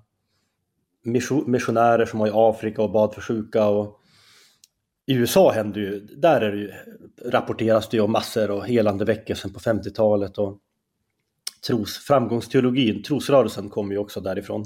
The Faith Movement. Hur de eh, ska kunna nå framgång och, och bönesvar och helande och sånt genom tro och bön och sånt. Så jag var inne på den här svängen och det här är nästan lite Ulf Ekman-stuk på det hela. Om du känner till Ulf Ekman från Livs Ord. Ja, han var, väl, var inte han tv-pastor? Han var ju som en sån där tv-pastor. Eh, men just där då när jag, bör, jag började tvivla lite grann och, och tänkte liksom att jag måste nog åka och se själv med egna ögon lite grann vad som sker på platser där det rapporteras mycket om, om helande och sånt. Till exempel kom ju skrattväckelsen den här tiden. Att man fylldes av anden och skrattade istället för andra uttryck för anden. Och när jag såg det här på nära håll så tyckte jag att det här ser inte äkta ut liksom. Jag var ju äkthetssökande även då, liksom att jag vill inte tro på någonting som inte är sant. Men jag åkte på några resor blev det faktiskt. Till exempel så var det så att när, när eh, perestrojka kom till i Ryssland där så man, de hade inte fått ha biblar och sånt där. Det var liksom, de var förtryckta, de troende kristna i, i Ryssland. Så att det blev som en, en väckelse i, i en del områden i Ryssland. Och pingströrelsen i Sverige och andra rörelser, de eh, försökte hjälpa till med att sprida biblar och, och förkunna. Så jag följde med på en sån resa faktiskt till Murmansk. Och, och det bads för sjuka där och men jag tyckte det var exakt samma sak som i Sverige hur, hur de knuffar omkull folk med händerna. Och hur de tar fram någon som ska säger sig gå lite dåligt och så ber de och sen frågar de hur känns det nu att gå? Ja, nu känns det lite bättre och så haltar de lite, lite mindre, lite smidigare tillbaka till sin plats. Kändes väldigt oäkta och inbillat och vilja tro mera än att det hände någonting. Eh, jag åkte till Livets Ord också en vecka för att se om det hände någonting där. Tyckte det var samma sak där, hur de knuffade omkull folk hela tiden. Men knuffa omkull folk? På, på vilket jo, sätt? men alltså, alltså, de, lägger, de lägger ju händerna och ska be och, och sådär. Och sen vet, ska personen falla av Guds kraft och då hjälper de ju till med händerna liksom, och trycker lite mot pannan tills de faller omkull. Så att man hjälper till helt enkelt. Det är självsuggestion och, och lite fysisk hjälpmedel kan man säga. Jag åkte till USA och, eh, och där var en av de här som jag hade läst mycket av, Kenneth Hagen. Eh, en framgångsteolog som verkade vilja skilja på det som var äkta och det som inte var äkta. Men jag tyckte att det var exakt samma där och att, att de hjälpte, hjälpte till och knuffade omkull och hur de vittnesbörden kändes väldigt sådär att de tveksamma vittnesbörd om helanden och sånt. Och jag, jag insåg efter den tredje resan då så insåg jag liksom att hade jag varit med på Jesu tid så hade jag förmodligen också misstänkt Jesus för att det här var inte äkta. Eh, jag, jag fick liksom en större, tycker jag då, kännedom om hur människor ändå förmår att inbilla sig saker om de bara vill tro på någonting. Så jag kom fram här då, kanske, vad kan jag ha varit, 18, 19, 20 någonstans där, kom jag fram till att jag faktiskt inte trodde längre. Och det blev ju en ganska stor identitetskris för mig. Man hade ju varit troende under hela sitt liv och jag hade ju börjat fundera på om jag skulle bli någon predikant eller, eller så. Och helt plötsligt så insåg jag att jag trodde inte på det här längre. Och alla mina kompisar var ju som kristna nu vid det här laget. Hade, hade mest varit med, med pingstungdomarna de sista åren. Så att det blev, eh, det blev en identitetskris. Det var då jag började snusa faktiskt, för jag liksom behövde tid att tänka och gå ut eh, liksom på långa promenader och fundera vad jag skulle göra med mitt liv. Och bara något år eller två dessförinnan hade jag även avslutat min hockeykarriär. Jag hade också spelat mycket hockey och var lovande under ett par år. Men, men kände att det blev lite clash med det här troende kristna och att det, ja, så att jag bestämde mig för att, att, att gå den andliga vägen och sen avslutade jag den också. Då hade jag som ingenting kvar längre kände jag. Och, och min familj var ju troende och mina kompisar var troende. Ja, det kändes dystert den här perioden. Så det fanns ändå, det, det fyllde ändå någon form av funktion, tro, tron? Ja, så det, det gav ju liksom en, en, en identitet, eh, tron. Men, men när man då blev av med den så kändes det liksom, vad ska jag nu göra? Och jag var inte, liksom inte sugen på att satsa på ett helt vanligt liv och så. Och då blev det här med vetenskapen blev lite av en räddning då. Tänkte jag, men jag ska bli forskare istället. det var då jag bestämde mig för att plugga. Före det hade jag inte tänkt plugga vidare efter gymnasiet. Då läste jag in basåret och, och hoppade på teknisk fysik och tänkte bli, ja, skulle väl forska om svarta hål och sådana här saker. Mm. Men sen, sen på universitetet så, så märkte man att det var inte riktigt som populärfysiken det här med man var i labb och skulle göra tråkiga mätningar och sådär så tappade jag min det ideologiska intresset för, för fysiken också. Och efter det så kom jag fram till att nej, jag, får, jag ska skaffa ett vanligt liv och utbilda mig, tjäna pengar och jobba som, och skaffa familj som alla andra. Mm. Uh, vad har du ersatt uh, idag? Är, är, det, är det liksom vetenskapen du har ersatt med? Eller?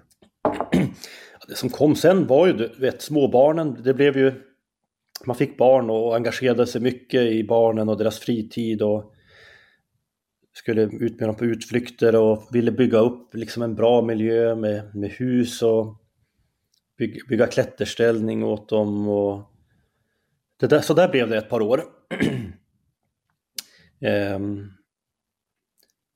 och uh, idag så, så är det väl, sen blev det, det blev ett par år där man var man var lite, ville bygga, bland annat minns jag att jag skulle bygga ett plank då när jag var villaägare. Och byggnadsnämnden tyckte inte det. Och det blev liksom kanske två år av att försöka vinna över byggnadsnämnden så att, att jag skulle få bygga det här planket. Så jag blev lite av en expert på alla regler som gällde plank. och jag räknade ut exakt hur mycket det skulle sänka bullret. Jag var ju teoretisk fysiker så jag kunde liksom räkna ut med formler hur det skulle se ut. Och överklagade och vann. Det kändes som en stor seger. Och det var nästan här som mitt skrivande började faktiskt.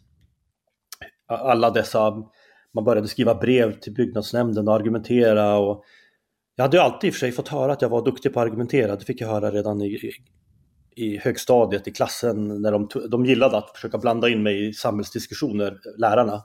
För att de visste att, att jag kunde argumentera från, för, liksom för vad som helst, bara de satte igång. Du fick igång de andra med dina ja. positiva åsikter. Exakt. Och jag valde alltid, i svenska uppsatserna på gymnasiet så valde jag alltid försöka hitta argumenterande eller sådana saker. Jag gillade liksom inte att skriva fiction riktigt. Utan jag gillade att få ett ämne att bita i. Sådär. Eh, och det vaknade väl till lite grann liksom med lite skrivande med myndigheter och sådana saker. Det fanns lite fler sådana frågor också. Jag skrev om skolsituationen här. Skrev lite till utbildningsförvaltningen. Så att det blev helt klart, jag fick en uppfräschning av min argumentationsförmåga. Och sen när jag då började på Twitter så, så var jag, jag var duktig på att argumentera och fick mycket beröm, klapp på axeln. Oj vad du förklarar det här så enkelt för vanligt folk tyckte de.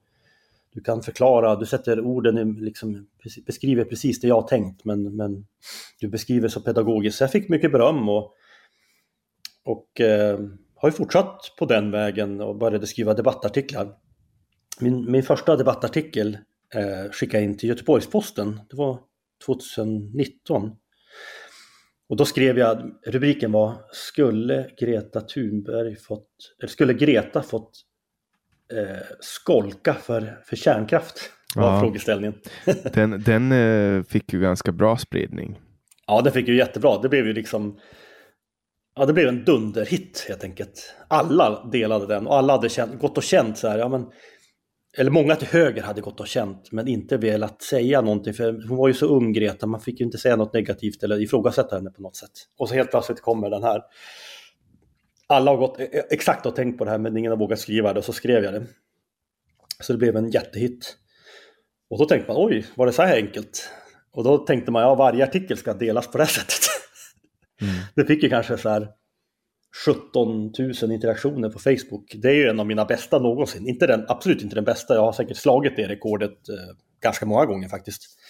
Men helt klart hör den till min, de bästa någonsin i spridning. Och du träffar ju ofta rätt med dina artiklar. Alltså det är ofta som du är bland på topplistan av de mest lästa liksom, på, på Bulletin.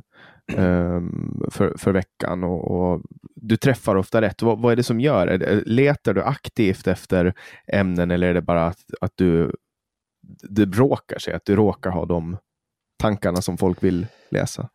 Alltså särskilt från början, om man säger innan bulletintiden, då skrev jag ju inte regelbundet. Utan då skrev jag ju bara när jag kände, jag bara kände att jag måste skriva liksom. Och det var ju som det här med Greta, att man hade gått runt och irriterat sig på det länge då och känt att varför är det ingen som säger det här? Och precis de lägena skrev jag. Och eh, länge så skrev jag ju liksom för GP Debatt, Expressen Debatt och eh, Dagens Samhälle. De tre gick jag runt och de, ingen ville ju liksom ge mig en plattform på något sätt. Så att det var ju hela tiden så här, ja hur länge sedan var det du publicerades nu? Har du blivit publicerad någon annanstans? Så att de kände, ja men nu kan vi ta in dig för nu har Dagens Samhälle skrivit om det och nu har GP tagit in det, då kan Expressen ta in mig. Och, och, jag skrev ju bara när jag verkligen kände liksom att det här är ingen som säger det här, men det här är ju uppenbart sant. De gånger skrev jag och det blev ju nästan alltid dunderhittar faktiskt, om jag ska vara ärlig. Det var så. Att det blev nästan alltid Sveriges mest delade artikel varje gång jag skrev. Och det är väl kanske, ja, delvis var det väl att, att få skrev om, om de här sakerna som jag skrev om då. Till exempel mycket om brottsligheten och att det faktiskt inte var så att det blev tryggare och tryggare och, och sådana saker som, som var...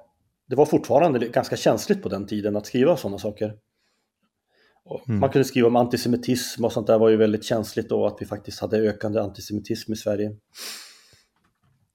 Eh, och naturligtvis var det väl också liksom ett nyhetens behag för folk. Liksom att oj, här kommer den här twittraren jag känner till. Nu skriver han helt plötsligt i tidningen, vad roligt. Och man skrev ju inte så ofta heller på den tiden. så att Det är väl lite som det är kanske för, vad heter han, Chan Emanuel nu eller någon som mm. inte skriver så där jätteofta. Att, att det, det blir liksom mycket också, oj, nu kommer den här vanliga personen in och skriver. Det, det ger en extra boost, tror jag. När man mm. får se en sån person skriva. Ja, för du är ändå mannen från gatan. Du är ju jag är mannen från gatan. Du är ingen så här eh, utbildad journalist som har liksom gått den långa, långa vägen och sitter i en turtleneck på Aftonbladets redaktion. Nej, Utan jag är liksom bara en vanlig IT-snubbe liksom som har börjat skriva helt enkelt. Mm. Um, Vad har du annat skrivit för, för ämnen som du känner att, eller som, som du märker att folk verkligen engagerar sig i? Men jag har ju skrivit till exempel eh, om eh, ja, men när de liksom ville villkora mediestödet helt plötsligt och ville ha lite godtyckliga regler till vilka som ska få mediestöd. Liksom just det här. Ja, det, eh, jag, jag, har skrivit lite grann om hur Twitter och sociala medier eh, försöker begränsa högerfolk till exempel. Eh, jag har skrivit om skolan en hel del faktiskt och läst, där är jag också lite, tycker jag, lite expert på hur vänstern vill, vänstern vill utmåla den här nedgången i skolresultat som att det skulle ha att göra med, med, med fria skolvalet och sådär att göra och, och eh, friskolorna. Och jag vet ju att man har tittat på, på det och sett att det var inte så att det etablerades mest friskolor. Det var inte där betygen sänktes mest. Utan det är ju liksom en allmän nedgång i skolresultat som vi har sett i Sverige. Så att även om jag förstår liksom att det här med skolvalet och fria, friskolorna, det är klart att det är lite problematiska grejer och det finns lite betygsinflation som har kommit med det här och sånt. Lite besvärliga saker. Men det är ju inte det som har gjort att, att skolresultaten har försämrats i Sverige. Utan det är ju uppenbarligen något annat. Till exempel det man pratar om babbelskolan eller att man inte värderar kunskap lika mycket längre i samhället överhuvudtaget idag. Det är inte, ja, det är mindre katederundervisning och man beröms idag liksom bara för att man har en åsikt. Det spelar ingen roll om den är sann eller inte, bara du får beröm att, att du berättar vad du tycker och alla svar är korrekta och bra att du har en åsikt. Och den där typen av attityder har ju försämrat skolan.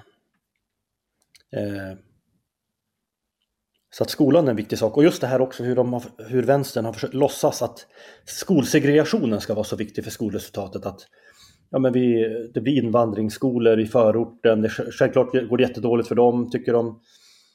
Ja, att det här skulle ha påverkat skolresultatet, men det är inte så. Liksom. Det har jag, jag har läst till exempel när man har försökt nå fattiga i Indien eller någonstans med, med skola, sådana som inte brukar gå i skola, då har det visat sig att man får bättre resultat om man delar upp eleverna liksom i kunskapsnivå. Eh, och det är ganska självklart att om du tar en grupp där du har jätte, liksom svaga elever och väldigt starka elever, att det är väldigt svårt för den läraren att hitta en nivå där alla kan lära sig i ett hyggligt tempo. Det är ganska självklart att det är lättare om man delar upp de svaga eleverna och de starka eleverna och kan hålla liksom någon slags medelnivå i, i bägge klasserna att det blir bättre skolresultat på det sättet. Så att hela vänsterns idé om, om att vi bara vi löser skolsegregationen och bara vi lyckas blanda klasserna bättre så kommer vi att lösa skolan. Det, det är absolut inte sant. Det är liksom fel väg att, att ja, fel väg att gå. Det kommer inte att ge, ge någonting i vad gäller skolresultaten. Mm. Jag skrev och... skol, skolbussning där också, att eh, skolbussning är inte heller rätt väg att gå. Liksom. Det kommer inte att ge några bättre skolresultat, utan det är, det är bara dimridåer. Ja, och skolan är någonting som har farit ganska snabbt, men det är också beroende på var du är någonstans. Hur menar du att, att Alltså i landet, var du bor? Ja, alltså när jag växte upp då var ju alla skolor exakt likadana. Så visst, just det här att, det, att vi har så ojämna skolor idag, det beror ju förstås på migrationen. Att det kommer in, i vissa skolor kommer in elever som är helt nyanlända och knappt kan prata svenska. Det är klart att det påverkar ju nivån på, skol, på den skolan. Så är det ju. Mm. Och, och, i vissa säkert städer var det länge så att, att, att det var opåverkat av migrationen och segregationen. Där alla skolor fortsatt var ungefär som när jag var barn, att alla skolor är ungefär lika bra.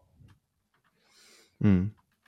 Men, men det skulle inte löna sig, menar jag då, att, att ta liksom och försöka blanda upp elevgrupperna så att du, har liksom, att, du bland, att du har en klass med många väldigt svaga elever och många väldigt starka. Det är ingen fördel för det totala resultatet. Nej, för man anpassar ju utbildningen efter lägsta nivå. Ja, oftast så till och med. Och skulle man som i Indien eller sådär, i vissa länder har man ju anpassat efter den högsta nivån och där blir det väldigt svårt för de svaga eleverna. Mm. Och om man istället anpassar sig som i Sverige då efter den lägsta nivån så blir det ju väldigt dumt för de, för de avancerade eleverna då som inte får någon utmaning. Och totalt sett för skolresultatet är det faktiskt bättre om man har hyfsat jämna klasser. Där klassen mm. har ungefär samma nivå. Men man eftersträvar ju, man eftersträvar ju full jämställdhet i allting. Eh, och full jämställdhet i praktiken i Sverige, det är ju att stoppa in alla i samma klass och låta de som smarta lida av att det går långsamt. Ja, det är väldigt svenskt att göra på det sättet. Men det, det passar sig ju på något sätt när det passade ju det gamla Sverige på något sätt, där det var mycket mer jämnt. Att, att nu försöka bussa runt nyanlända elever som knappt kan svenska och försöka slussa ut dem i, i vanliga skolklasser som där folk har studerat hårt i, i många, många år. Alltså gå i åttan och, och, och, om det skulle blandas ihop med elever som knappt har gått något skolår kanske i, från något land. Det blir inget bra resultat. Mm. Nej, men också ha folk som inte kan språket på undervisning 100% i ett språk som de inte kan. Det är, det är kanske inte så motiverande. Jag, jag vet inte om jag skulle vara så motiverad om jag skulle flytta till Frankrike och, och läsa liksom fysik och kemi och uh, historia på franska. Mm. Det skulle vara svårt för mig eftersom jag inte kan franska. Ja, det skulle vara svårt. Men det kanske är ännu värre om man inte ens har skolvana överhuvudtaget. Det finns ju sådana elever också. Mm. Jag tror att i Göteborg tittar de just på, där kom de, de gjorde en, en stor utredning där det visade sig att de, de enda elever som egentligen misslyckas till stor andel, det är sådana som kom hit i högstadiet. Så att där spelade det ingen roll faktiskt vilken skola barnen gick i, utan det, det enda som spelade roll var när de kom till Sverige, hur gamla de var. Vad gäller att få liksom godkända skol, slutbetyg så att de kunde söka till gymnasiet, vill säga. Mm. Och det stärker ju då det, liksom den här bilden att det finns dåliga skolor eller något sånt där. Det är inte det som är problemet. Så att ja, skulle man vilja göra något åt, åt, åt, skolresultaten då skulle man förmodligen specialbehandla de här eleverna som kommer i högstadiet. Det är förmodligen ja. den viktigaste åtgärden om man vill förbättra skolresultatet. Det de gjorde nu det var ju att stryka invandrare från PISA-mätningarna. Det är ju ja, också, också ett sätt. det är också ett sätt att hantera integrationsproblemet och ja. sen förkunna på presskonferens att man har lyckats. Liksom. Ja, helt fantastiskt hur man vill göra det. Mm. Och på något sätt, de lyckas väl inbilla sig då att, att det är svensk skola som ska betygsättas. Och det är klart att vi har dåliga förutsättningar om vi tar många elever från, från länder som, där, där de inte har ett bra utbyggt skolsystem. Kanske som Somalia till exempel. Eller... Då, då blir det ju naturligtvis så att det är inte svensk skolas fel att vi har svårt med att, att, att ta sådana elever om de kommer i 13-årsåldern. Det är, ju, det är en svår utmaning. Men samtidigt så ska vi ju inte dölja det problemet. Alltså vi, vi ska inte låtsas då att, att, att ta undan elever som vi haft här i fem år och inte lyckas med. Det ska vi inte försöka smussla undan på något sätt ur resultaten, utan det ska ju redovisas. Mm. Nej, men det är ju det, det är ett sätt att uh, hantera de här problemen. Alltså, det ska bli kul att se om, om det nu blir ett regeringsskifte till höger. Uh, då ska vi se hur, hur sossarna kommer att bete sig så fort de kommer i opposition. För, för det finns ju, det är alltid en liten period förrän vissa saker börjar dyka upp. Alltså det är till exempel eh, stänger du av ventilationen i badrummet nu och, och sliter upp ett hål i tätskiktet, eh, mm. då kommer du inte att få mögel imorgon, utan det kommer att dra ut på tiden och sen kanske om ett år så, så börjar det lukta och det blir konstigt och så har möglet liksom spridit sig och det har blivit fuktigt. Mm. Eh, och så är det ju också med, med politik, att eh, de kommer att skylla på alltså högljutt på hö alltså vi vet ju hur det kommer att gå. Mm. Men grejen är ju den också att det är, det är ingen tacksam uppgift om det nu skulle bli en högerregering nu. För att ja, men det är som ledarsidorna skrev ju en artikel nyligen där de sa liksom när kommer gängkriminaliteten att toppa? Och det är ju så liksom att, att det tar ju, många är ju liksom andra generationen nu som är gängkriminella. Det tar ju 10-15 år efter att migrationen toppar som att det toppar vad gäller att det kommer ut andra generationens liksom i, i förorterna. Så att det vi ser nu det är väl liksom resultatet av migration kring 2005 eller sådär. 2010. Men, men om, om det är som sossarna säger då, att det är socioekonomiska faktorer som gör gängkriminaliteten. När har de socio, socioekonomiska faktorerna toppa och, och, när kommer det då att sluta? Ja, alltså det är ju intressant det där och, och om man nu liksom vill skylla till exempel på relativa inkomstskillnader så var det väl så att de var ju mycket högre till exempel i början på 1900-talet. Jag skriver till exempel om Morgan Johanssons, var det farfar, stataren. Att, att på den tiden så hade vi ingen hög gängkriminalitet alls. Men vi hade ganska stora inkomstskillnader på den tiden. Och sen så, så minskade ju de här relativa eh, inkomstskillnaderna ända fram tror jag till 80-90-talet. Men brottsligheten var kanske som lägst på 50-talet. Det var som lugnast på 50-talet. Och sen började brottsligheten öka faktiskt fram till 80-90-talet. Fast vi fortsatte att minska klyftorna. Så det, det är uppenbart i Sverige så finns det ingen korrelation mellan, minsk, mellan in, inkomstklyftor och brottslighet. Men, men sossarna har ju blivit experter på att eh, förklara bort statistiska ökningar eh, med saker med till exempel faktorer som att ja, men anmälningsbenägenhet eller eh, metoderna. Alltså de, de använder ju allt möjligt för att mm. förneka mm. ja. fakta. Mm. Och det är ju som nu när de, alltså det är ju det är självklart så att det finns ju liksom en korrelation mellan socioekonomi och brott. Problemet är ju att, att det liksom ganska ofta är omvänd kausalitet där. Att om du begår ett brott och hamnar i fängelse så får du lägre inkomst. Och det är ju också så att, att socioekonomi samvarierar ju med brottslighet. Så att om du har grova vi säger, impulskontrollproblem eller någonting svårigheter, kanske medfödda dyslexi och annat. Liksom. Det är klart att det, det framförallt kanske impulskontrollproblem då, att det ökar ju risken både att du kommer att tjäna mindre pengar men och, och, och det ökar ju också risken att du kommer att begå brott. Men vi kan inte låta sådana små detaljer komma i vägen för kampen mot ondska. Ja, exakt. vi måste ju bekämpa de här högergubbarna, de här vita kränkta männen mm. som försöker ta över samhället. Nej, men jag faller lätt in i, i, i den här ironiska eh, sparka på etablissemanget och regeringen, retoriken, mm. när jag mm. pratar med, med en högerman som dig. Mm. Eh, ja. Och det har ju dels att göra med att jag själv är en högerman, men också mm. eh, så jävla trött på Alltså, det, jag tycker det är jävligt refreshing som, som förra veckan till exempel. Um, mm eller för, förra veckan blir det, så hade mm. jag med Bilan Osman eh, mm. i podden och vi hade världens mm. bästa prat. Alltså, mm. Det var hur trevligt som helst och, mm. och det var, jag kände att det var första gången på länge som jag verkligen kände att nu fick jag ut det jag ska få ut av en samtalspodd för att vi kunde mötas. Ja. Vi hade helt olika åsikter. Mm. Men jag är så trött på vänsterns eh, plattityder om, om liksom eh, men allas lika värde och att det mm. att enda sättet att, liksom, att, att hylla och gynna allas lika värde det är att liksom, vi gör på det här sättet, vi förnekar det här. Alltså, och det kan aldrig vara att, att det är så sällan vänstern är självkritisk och bara, ah, men vi gjorde fel. Vi mm. borde inte ha gjort det här. Um, alltså så här, samtidigt som man säger att ja, men vi ska vi är det bästa landet i världen när det kommer till att visa solidaritet och vi är en humanitär stormakt, mm. så försöker de ändå vinna poäng från Sverigedemokraterna genom att säga att ja, men vi har stramat åt invandringen, vi har stoppat det helt och hållet, fast det är inte sant. Mm. De, de ljuger. Ja. Det är någon som påpekade också hur de har skyllt på, på skattesänkningar som Reinfeldt gjorde då, att det är det som har orsakat gängkriminaliteten. Och så nu sänker de själva skatterna lite grann.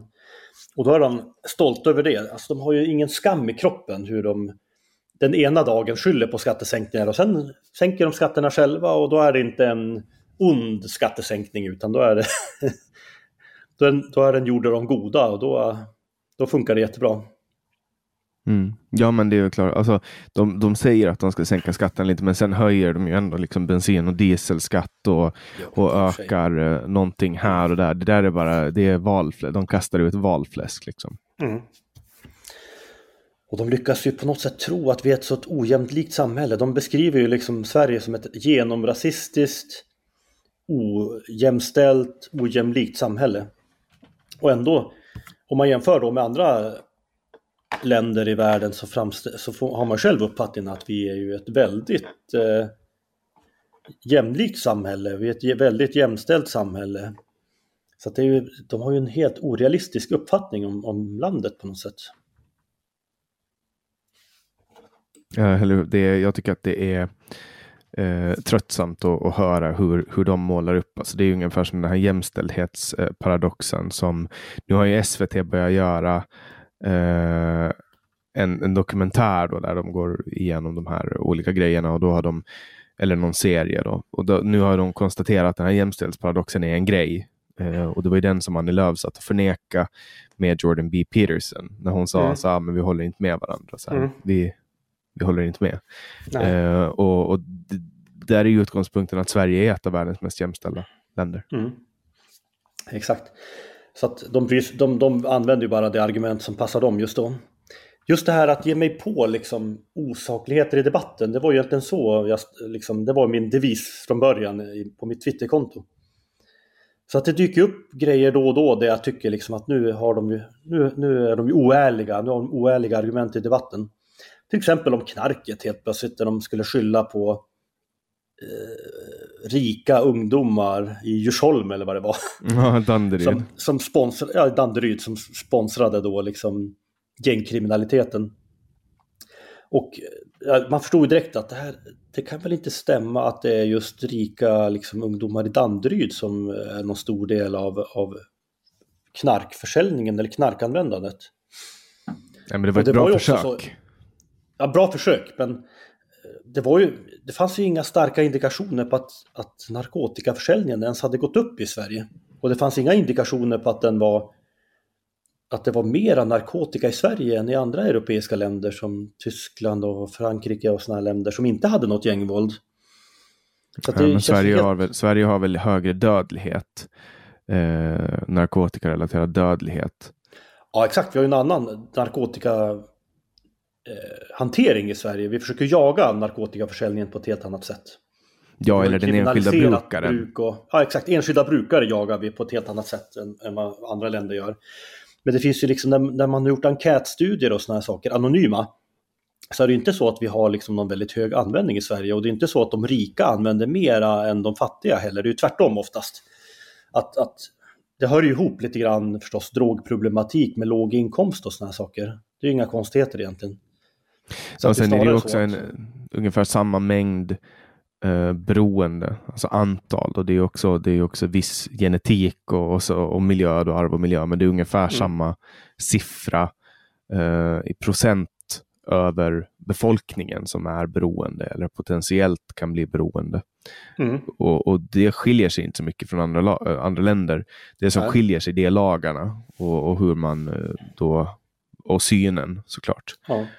Och det gör att, att folk i Sverige dör mera än, än många andra länder. Mm. Däremot just det här med, alltså i princip så är det inget jättekonstigt med vår narkotikaförsäljning i Sverige, förutom att vi numera har kriminella som dödar varandra i samband med att de också bedriver eh, narkotikaförsäljning. Men det, är liksom inte, det sticker inte ut storleken på narkotikaanvändningen eller försäljningen i Sverige. Det enda som sticker ut är ju det hänsynslösa våldet som de här använder sig av. Mm. Det är det som gör Sverige speciellt. Men jag, jag gillar som sagt att så fort jag ser ovetenskapligheter i debatten eller oärlig argumentation. Det kan ju vara liksom att de ja, ibland försvarat Ebba, Ebba Busch eller ibland har försvarat SD eller när jag upplever liksom att, att nu är det osanna argument i debatten då, då känner jag liksom att äh, nu måste jag skriva det här för det här är ingen annan som skriver. Vad, vad har du för uh, krönikor på gång? Då? Har du liksom ett lager som du sitter och pumpar ut eller, eller kommer det spontant så skickar du in det när du är arg? Jag har ju försökt fortsätta just det här med att där jag är arg-grejen. Skriver i affekt, som jag brukar säga. Ehm, Som Lamotte fast med text. Du sitter Exakt. i en bil och skriker. Jag kommer ju från sociala medier så att jag ju alltid liksom, och jag, jag märker ju liksom hur, hur folk fungerar. Att när en debatt är aktuell, då, skriver, då pratar alla om det i två dagar och sen är det över. Så att eh, på Bulletin så har man ju faktiskt redan från start, så har man ju, liksom när jag skulle bli krönikör, då ville de schemalägga mig. Men jag bara, nej men jag vill inte bli schemalagd, jag vill inte, Jag vill bara skriva om det som är aktuellt. Men jag tänkte om du, om du kan en massa om arbetskraftsinvandring eller något sånt där som jag kanske skulle kunna skriva om. Jag kan en massa saker om det, men varför skulle jag, ingen skulle lyssna på det om jag bara skulle skriva det utan att det är aktuellt. Däremot om en, en minister helt plötsligt gör något felaktigt uttalande och säger något som är helt fel i Agenda eller något sånt där en söndag, då, då okej, okay, nu ska jag skriva om det här förstås, känner jag. Och då vill jag skriva och få ut det på måndag. Så, så, så tänker jag. Så det har ju varit en löpande kommunikation på Bulletin också. Med att jag vill inte bli schemalagd och jag vill bara skriva när jag vill skriva. Eh, och jag vill försöka få ut det så fort som möjligt när jag väl har skrivit. Eh, Medan liksom många från tidningsvärlden, särskilt från de som kommer från papperstidningsvärlden, de är ju helt inne liksom på att ja, men krönikörer det är något man schemalägger. De fattar liksom grejen vad gäller TT, liksom telegram. Det är ingen som försöker schemalägga TT-telegram eller någon nyhetsartikel. Men helt plötsligt en krönika, liksom, det sprang, en krönika, jag försöker ju alltid skriva om någonting aktuellt. Och det fick jag lära mig redan när jag skrev om debattartiklarna från början. Det var ju vad debattsidorna sa. Det, det, om du googlar på GP debatt och, och, försöker läsa på hur vill de att du ska skriva en debattartikel. Då står det ju liksom att ja, men det är bra om du håller dig till en aktuell debatt eller, eller väver in aktuella ämnen i det du skriver. För då, då är det mycket större chans att någon kommer att vilja läsa det du skriver. Och det är ju samma, så, så, när jag skriver innehåller det ofta någon typ av nyhet från debatten. Att vanligt folk känner ju inte till att Morgan Johansson har twittrat fel om det eller det. Utan det, det, det innehåller nyhetsvärde från Twitter eller nyhetsvärde från Linda Snecker har gjort något uttalande. Så ofta är det ju liksom väldigt aktuellt och det är liksom debatten kommer, det, det här kommer att vara något som folk pratar om i två, tre dagar. Sen är det över. Så att det gäller att få ut det fort. Det, det är min, min uppfattning. Och jag försöker ju bearbeta Bulletin där, att, att förstå att det är så, så jag skriver i alla fall. Och, det, och att det också är ett väldigt framgångsrikt sätt att skriva eh, texter på. Att passa på att skriva om gängkriminalitet när det, när det är aktuellt. Som nu, skriv, nu har det varit jättemånga dödsskjutningar. Och då skriver jag väldigt mycket om gängkriminalitet eftersom det ständigt är ett aktuellt ämne. Medan liksom, om det kommer en yttrandefrihetsdebatt eh, med Facebook eller med Google eller något sånt där, då kommer jag skriva om det. Kommer det någon ny PISA-undersökning kommer jag skriva om skolan. Jag kan en massa saker om det hela tiden men jag, jag ser ingen anledning till att inte skriva om det som är aktuellt. Eftersom jag, det är det som folk är intresserade av just nu. Mm. Ja. Eh, är det någonting annat som, som du brinner extra mycket för som du tycker att vi kan ta de sista den sista tiden och, och, prata om. Vi har ju ungefär 20 minuter kvar på vår schemalagda tid. Ja du, ska man se liksom vad man har skrivit om egentligen? ja, för jag, jag, tycker ju ofta att det, alltså ska jag kategorisera dig så, så du är en högerdebattör liksom. Du skriver om saker som, som uh, jag skulle säga att du är ganska bra representant för mannen på gatan. Ja, så är det ju. Ja, jag, skriver, jag har skrivit en hel del förstås om, om kvotflyktingsystem och sådana här saker, hur vi borde göra om, hur vi borde hjälpa på plats. Och det där är också ett sånt där oärligt argument hur, hur de försöker beskylla högern för att vara ond. Eh, Medan min ingång är ju att uppenbarligen har det här migrationsprojektet inte fungerat särskilt väl. Det är ingen särskilt bra flyktinghjälp vi ger. Vi skapar en massa problem här i Sverige genom att ta hit lågt utbildade och ibland också uppe i åren så att de inte kommer att kunna utbilda sig och skaffa ett jobb utan de, de är hänvisade till att leva på bidrag i vissa fall. Då. Och dessutom är det bara ett fåtal som vi tar emot. Det, är liksom, det finns ju många, många tiotals miljoner flyktingar där ute som inte får komma till Sverige. Så att jag brinner ju lite grann för att, att, att, att att vi behöver göra om flyktinghjälpen och jag är ingen ond person utan jag, jag vill också hjälpa flyktingar. Jag upplever inte att jag är mindre empatisk än vad vänstern är utan jag tycker att jag är mer empatisk. Jag kan förstå liksom att det är väldigt problematiskt ute i förorterna. Och, och att, att det inte är bra att fylla på dem med, med ännu fler lågutbildade och ännu fler arbetslösa. Utan jag tänker mig att vi ska kunna ge en mera rättvis hjälp på plats och, och eh, att ja, vi kommer inte att kunna lösa flyktingproblematiken genom att ta hit ett litet fåtal. Utan tvärtom så, så blir det ju liksom ingen... Det blir inget, inget bra resultat längre. Det är liksom på alldeles för höga nivåer. Och jag, jag tycker det är synd att vi inte försöker ägna mera fokus och engagemang i hur vi faktiskt skulle kunna hjälpa flyktingar mera på plats. Till exempel så gjordes ju ett försök under Syrienkriget. Att man försökte ge mera hjälp än, än, än akuthjälpen i jordanska flyktingläger. Man försökte hjälpa unga flickor till skola. Överhuvudtaget försökte man ju hjälpa dem att studera. Att passa på under, under de här åren i flyktingläger så ska vi kunna erbjuda utbildning. Och även försöka få flickor att, gå, att utbilda sig. Och till och med i viss mån försökte man skapa arbetstillfällen för, för den vuxna befolkningen. Och att vara mera kreativa i, den, i, i sånt arbete, att, att förhandla med regeringar i närområdet. Kan vi inte skapa liksom något, några arbetstillfällen? Vi har ju pengar i väst. Vi skulle kunna öka möjligheterna att jobba där. Och vi kan se till att fler får gå i skola att, de ändå inte, att det inte blir bortkastade år i flyktinglägren utan att, att, ja, att de har större möjligheter att lyckas med livet efteråt. och det var ju helt okej okay att ha den åsikten eh, förut fram tills egentligen att Hans Rosling tog den. För då, då är det ju samma som SD och då kan man ju inte, då kan man ju inte hålla med honom längre. Kommer du ihåg det? jag vet att, jag, jag kommer ihåg Rosling eh, och att han gav liksom SD rätt i den frågan. Att, att vi kan ju inte hjälpa flyktingarna och vi har ju liksom, det han tog upp var just hur, hur ohederlig debatten är. Vi låtsas att vi, att vi stöder asylrätten, fast egentligen gör ingen det. Egentligen har vi redan transportöransvar och vi hindrar, vi, vi hindrar ju folk från att flyga hit. Det skulle kosta ett par tusenlappar för dem att flyga hit från de här länderna. Men vi ser ju till att de inte gör, kan göra det och så tvingar vi ut dem på livsfarliga resor istället där de måste riskera sina liv på gummiflottar på Medelhavet. Och de personerna som står bakom den politiken så anklagar ju samtidigt högern då för att vilja ha ihjäl folk när det är tvärtom då tycker jag. Mm. Och alla, ja, vet ju att, alla vet ju dessutom att det inte skulle gå. Vi kan inte ta emot alla de här tiotals miljonerna.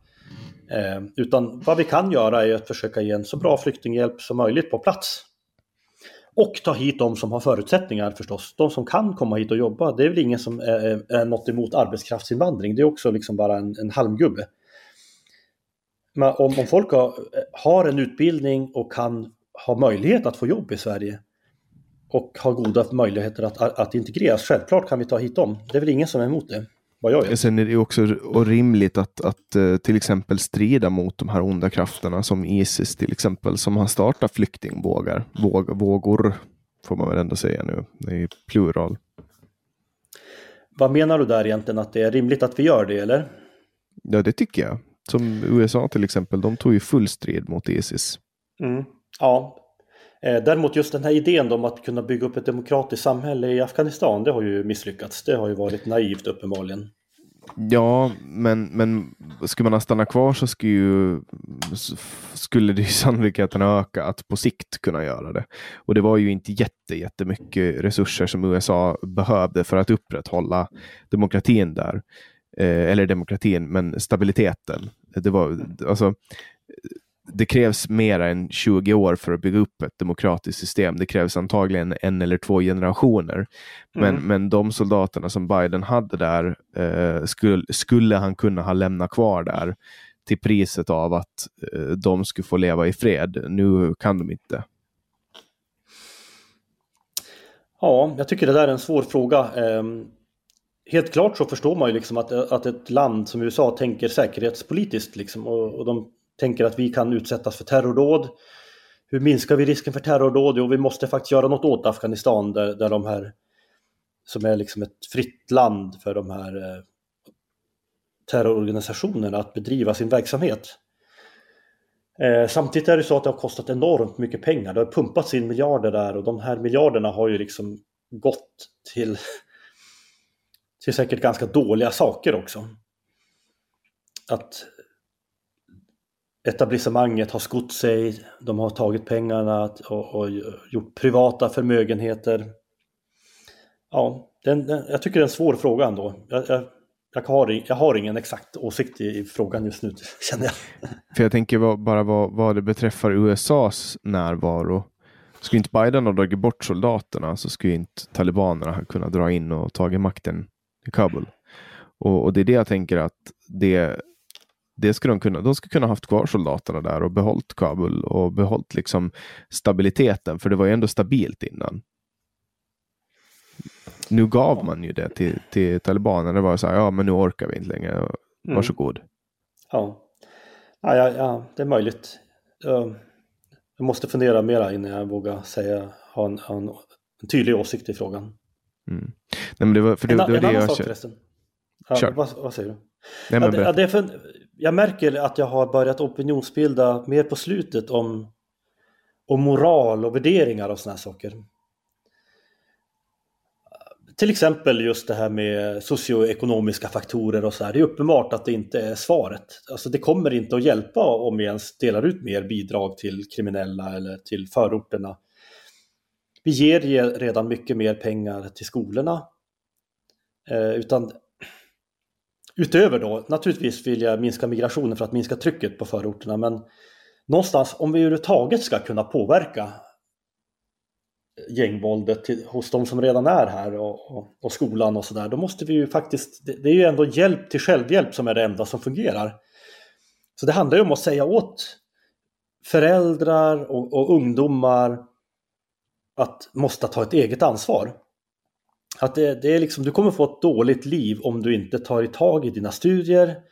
Och Försöker du ge dig på den kriminella världen så kommer du liksom, du ser hur det, alltså informera om hur det ser ut med, det kommer att finnas stridigheter, man kommer att ha ihjäl varandra, du kommer att titta över axeln hela tiden eh, och försöka ändå ta, liksom tala om, om att det finns möjligheter i Sverige att utbilda sig, att få ett hyggligt jobb med bra betalt, skaffa fa familj, och få ett meningsfullt liv ändå. Att det måste handla om värderingarna här. Att, att få dem att inte se upp till Yasin Byn och, och tro liksom att det här gangsterromantiska är ett bra liv att se fram emot. Det är någonstans där vi måste förändra i så fall.